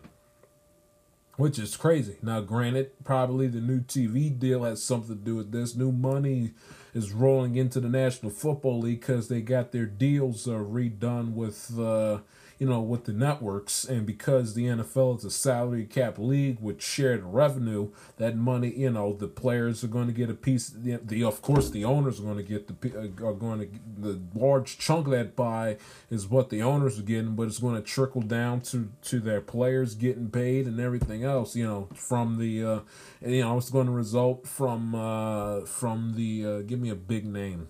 The Hunter Henrys of the world and the what's his face? I just said him. The Matthew Judons and the Hunter Henrys of the world, and it's going to trickle down all the way to the Nelson Aguilars and the Ryan Fitzpatricks of the world that are still making bank at the that aren't as top tier players as Judon and Henry are at their respective positions. But it just goes to show that you know these teams are willing to spend whatever is necessary, Patriots included, in order for them to get back on that winning track. You know, you think Belichick enjoyed essentially the first January since I think 2000 and 2008 or 2002, you know, where he and his team are not getting ready to play a playoff football game. You think he enjoyed that all through January, sitting on his ass, and then on February 7th, having to see Brady leave him and go to a new team and win a Super Bowl there made him vomit, made him sick. But hey, that's probably his motivation why he went out there and signed and got all those players that he signed within the last couple of days. But free agency's been active. Player movement has been all over the place. You've got big-time signings and news popping up and popping off left and right. Dak Prescott's taken care of. Drew Brees retired.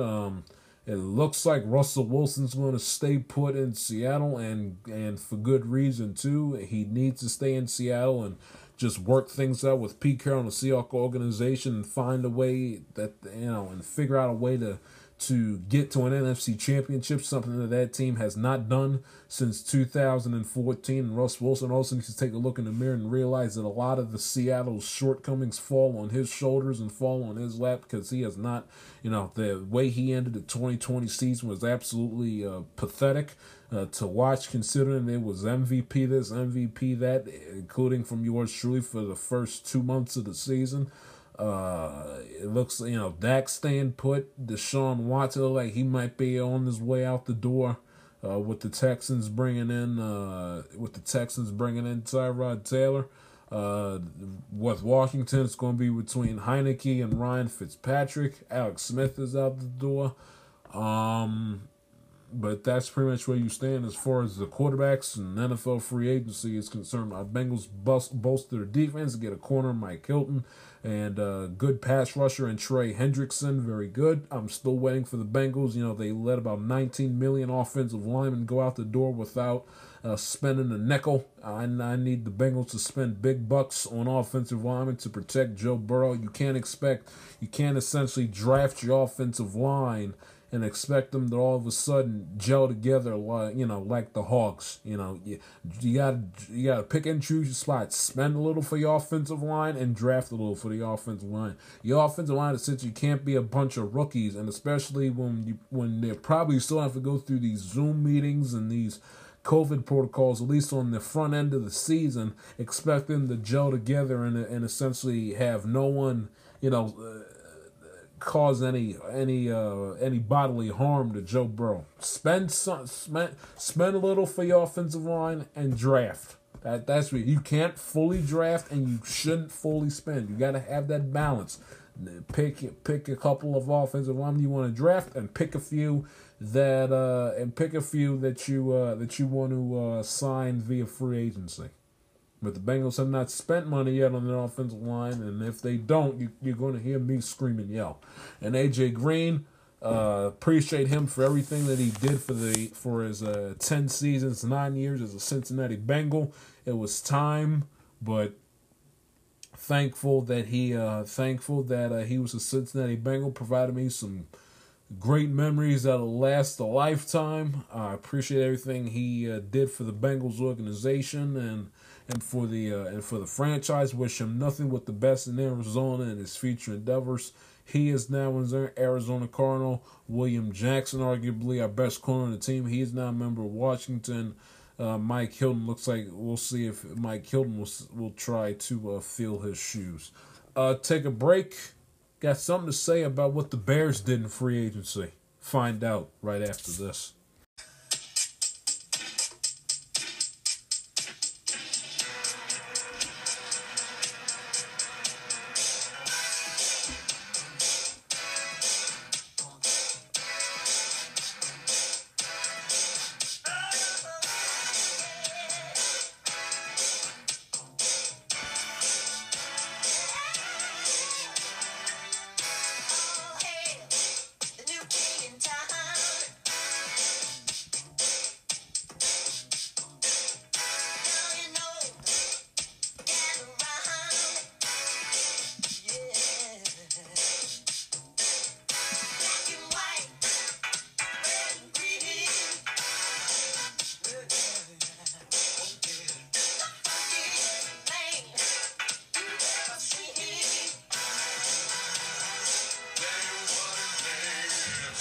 Welcome back to the Amatellika TI's podcast. Ending the show with a move that transpired last night. That if you're a football fan, if you're a football fan, it left you scratching your head, and if you're a Chicago Bears fan, it left you wanting to break something, hurt somebody, or just open up your mouth and cuss words just flying out of it. And that's the fact that the Chicago Bears, who, like I said last segment, and like you've heard essentially all offseason long, were in the market for Seahawks quarterback Russell Wilson. The Seattle Seahawks offered 3 first-round picks, or the Bears, offered 3 first-round picks, a third-round pick, 2 unnamed starters for Russell Wilson. Now, and the Seahawks declined it. Now, I cannot get on the Bears for Seattle declining the trade. So, because what else could you do? The only way this deal gets better in my eyes, if the 2 unnamed starters are the 2 best players on that team in Allen Robinson and Khalil Mack. You give the Seahawks 3 first-round draft picks, a third-round draft pick, and Khalil Mack and Allen Robinson for Russell Wilson. And if that actually was the case, and those were the confidential unnamed starters that was a part of that deal, I can't kill the Bears for the Seahawks denying that trade. If the Seahawks don't want to trade Russell Wilson, which they'd be stupid to the 10th degree to, I can't fault the Bears for that. If the Seahawks want to keep Russell Wilson, they have every right to keep Russell Wilson. He signed a contract. He plays quarterback for them, not the Chicago Bears. I can't fault the Bears for that. They made an offer. They aggressively tried to get him. I can't fault them for that. Now, do I need them coming out after the signing that they made telling us this? Is that a little tough to take? Yes, absolutely. Especially if you're a Bears fan, yes. But I can't blame them for not getting Russell Wilson if they essentially gave Seattle everything but the kitchen sink and they didn't accept it. What I can blame the Chicago Bears for, what I can blame Ryan Pace for, the inept GM of the Chicago Bears, who gave Mike Glennon $45 million over a 3-year deal and drafted Mitch Trubisky. Mitch Trubisky, 2nd overall in the 2017 draft, and passed over Deshaun Watson and Patrick Mahomes with that 2nd overall pick. I can get on that man, that GM, Ryan Pace, for doing something that, if I was a Bears fan, would make me want to jump into that Green River in downtown Chicago, and that is giving Andy Dalton the Andy Dalton with as many NFL playoff wins as I have and a big fat 0, giving Andy Dalton a 1-year contract. You know what that's like when you're a fan base. You've been hearing all this speculation. They're going to go get out and get Russ Wilson. They're going to excessively go ahead and try to get after and get Russ Wilson on our football team. You know what that's like?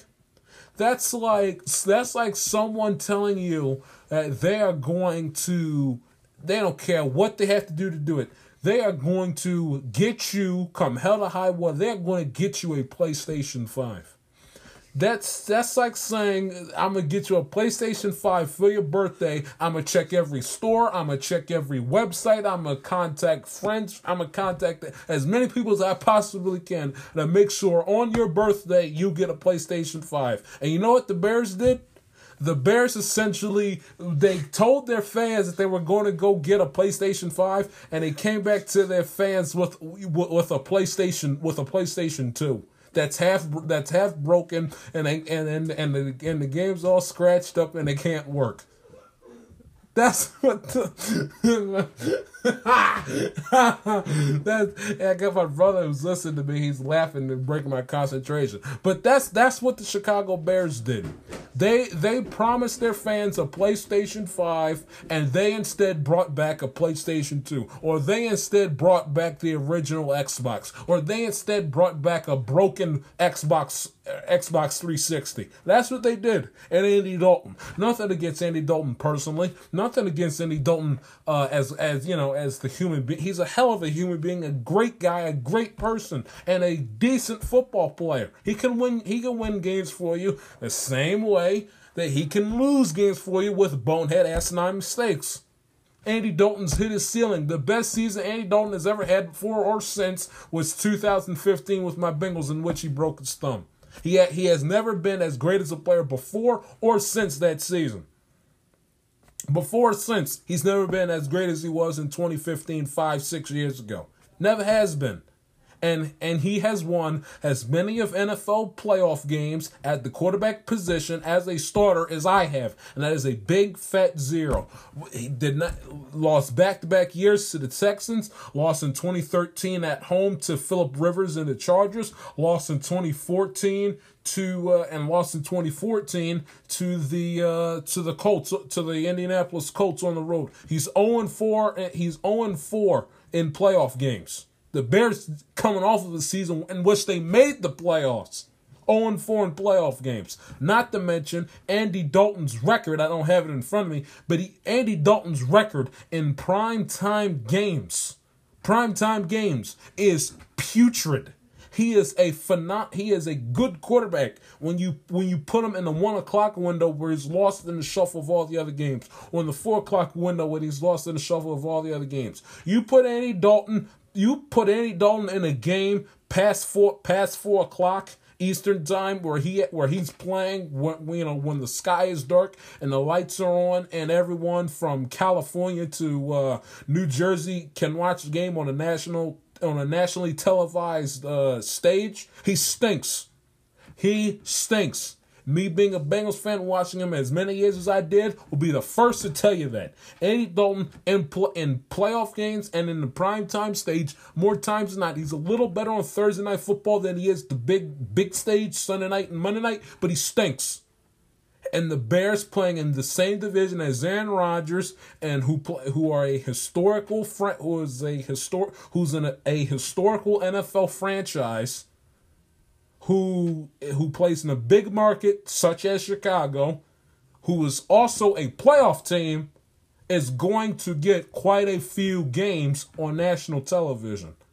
And you cannot sell your fan base when you essentially been advertising them for weeks, if not months, that you're going to get Russell Wilson, and you come home and they're all excited and giddy for Russell Wilson, and you reaching your bag and you get out a PlayStation and you bring them a PlayStation 2. That's what Andy Dalton is, a PlayStation 2, PlayStation 3. That's what he is.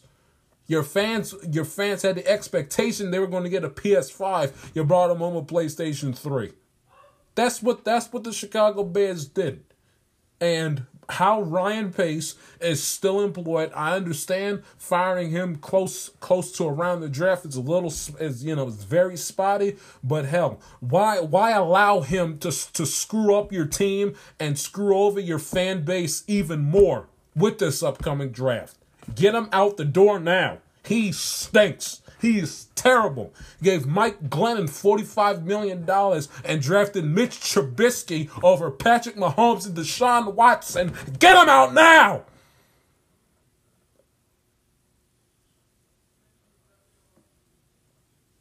Was on the trying to get Russell Wilson, and he came home with Andy Dalton. Get him out. McCaskies, get him out.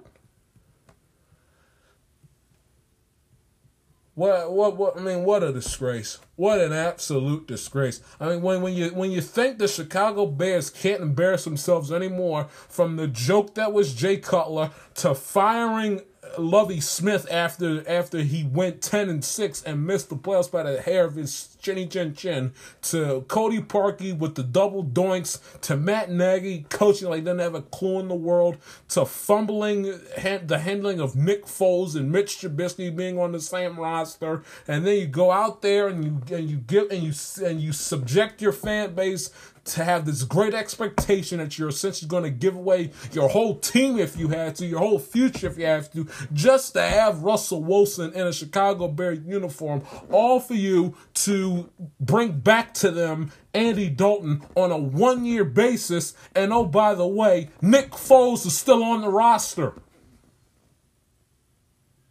I swear, the Chicago Bears invent new ways and create new ways to make themselves look foolish. I swear, every single time, from Jay Cutler to this, they invent new ways to make themselves look stupid, and they invent new ways to disappoint their fan base, and they also invent new ways to be the east end of a westbound horse as far as a franchise in the National Football League is concerned. They promised their fans a PlayStation 5, and they brought home a PlayStation 3 with a barely working DualShock 3 controller. That's what they brought home for their fan base, and it's disgraceful. And Ryan Pace should be fired ASAP. Disgraceful. I want to thank you for listening to another episode of the I'ma Tell It Like a T.I. Is podcast. Thanks again to Colin Russo for coming on. Follow the show on Instagram at I'ma Tell It underscore podcast. The show on Twitter at I'ma Tell It underscore it T.I. is. Follow me on Twitter, Instagram at the J Shield. Talk to you this weekend. Enjoy the beginning of March Madness. Talk to you soon. Take care.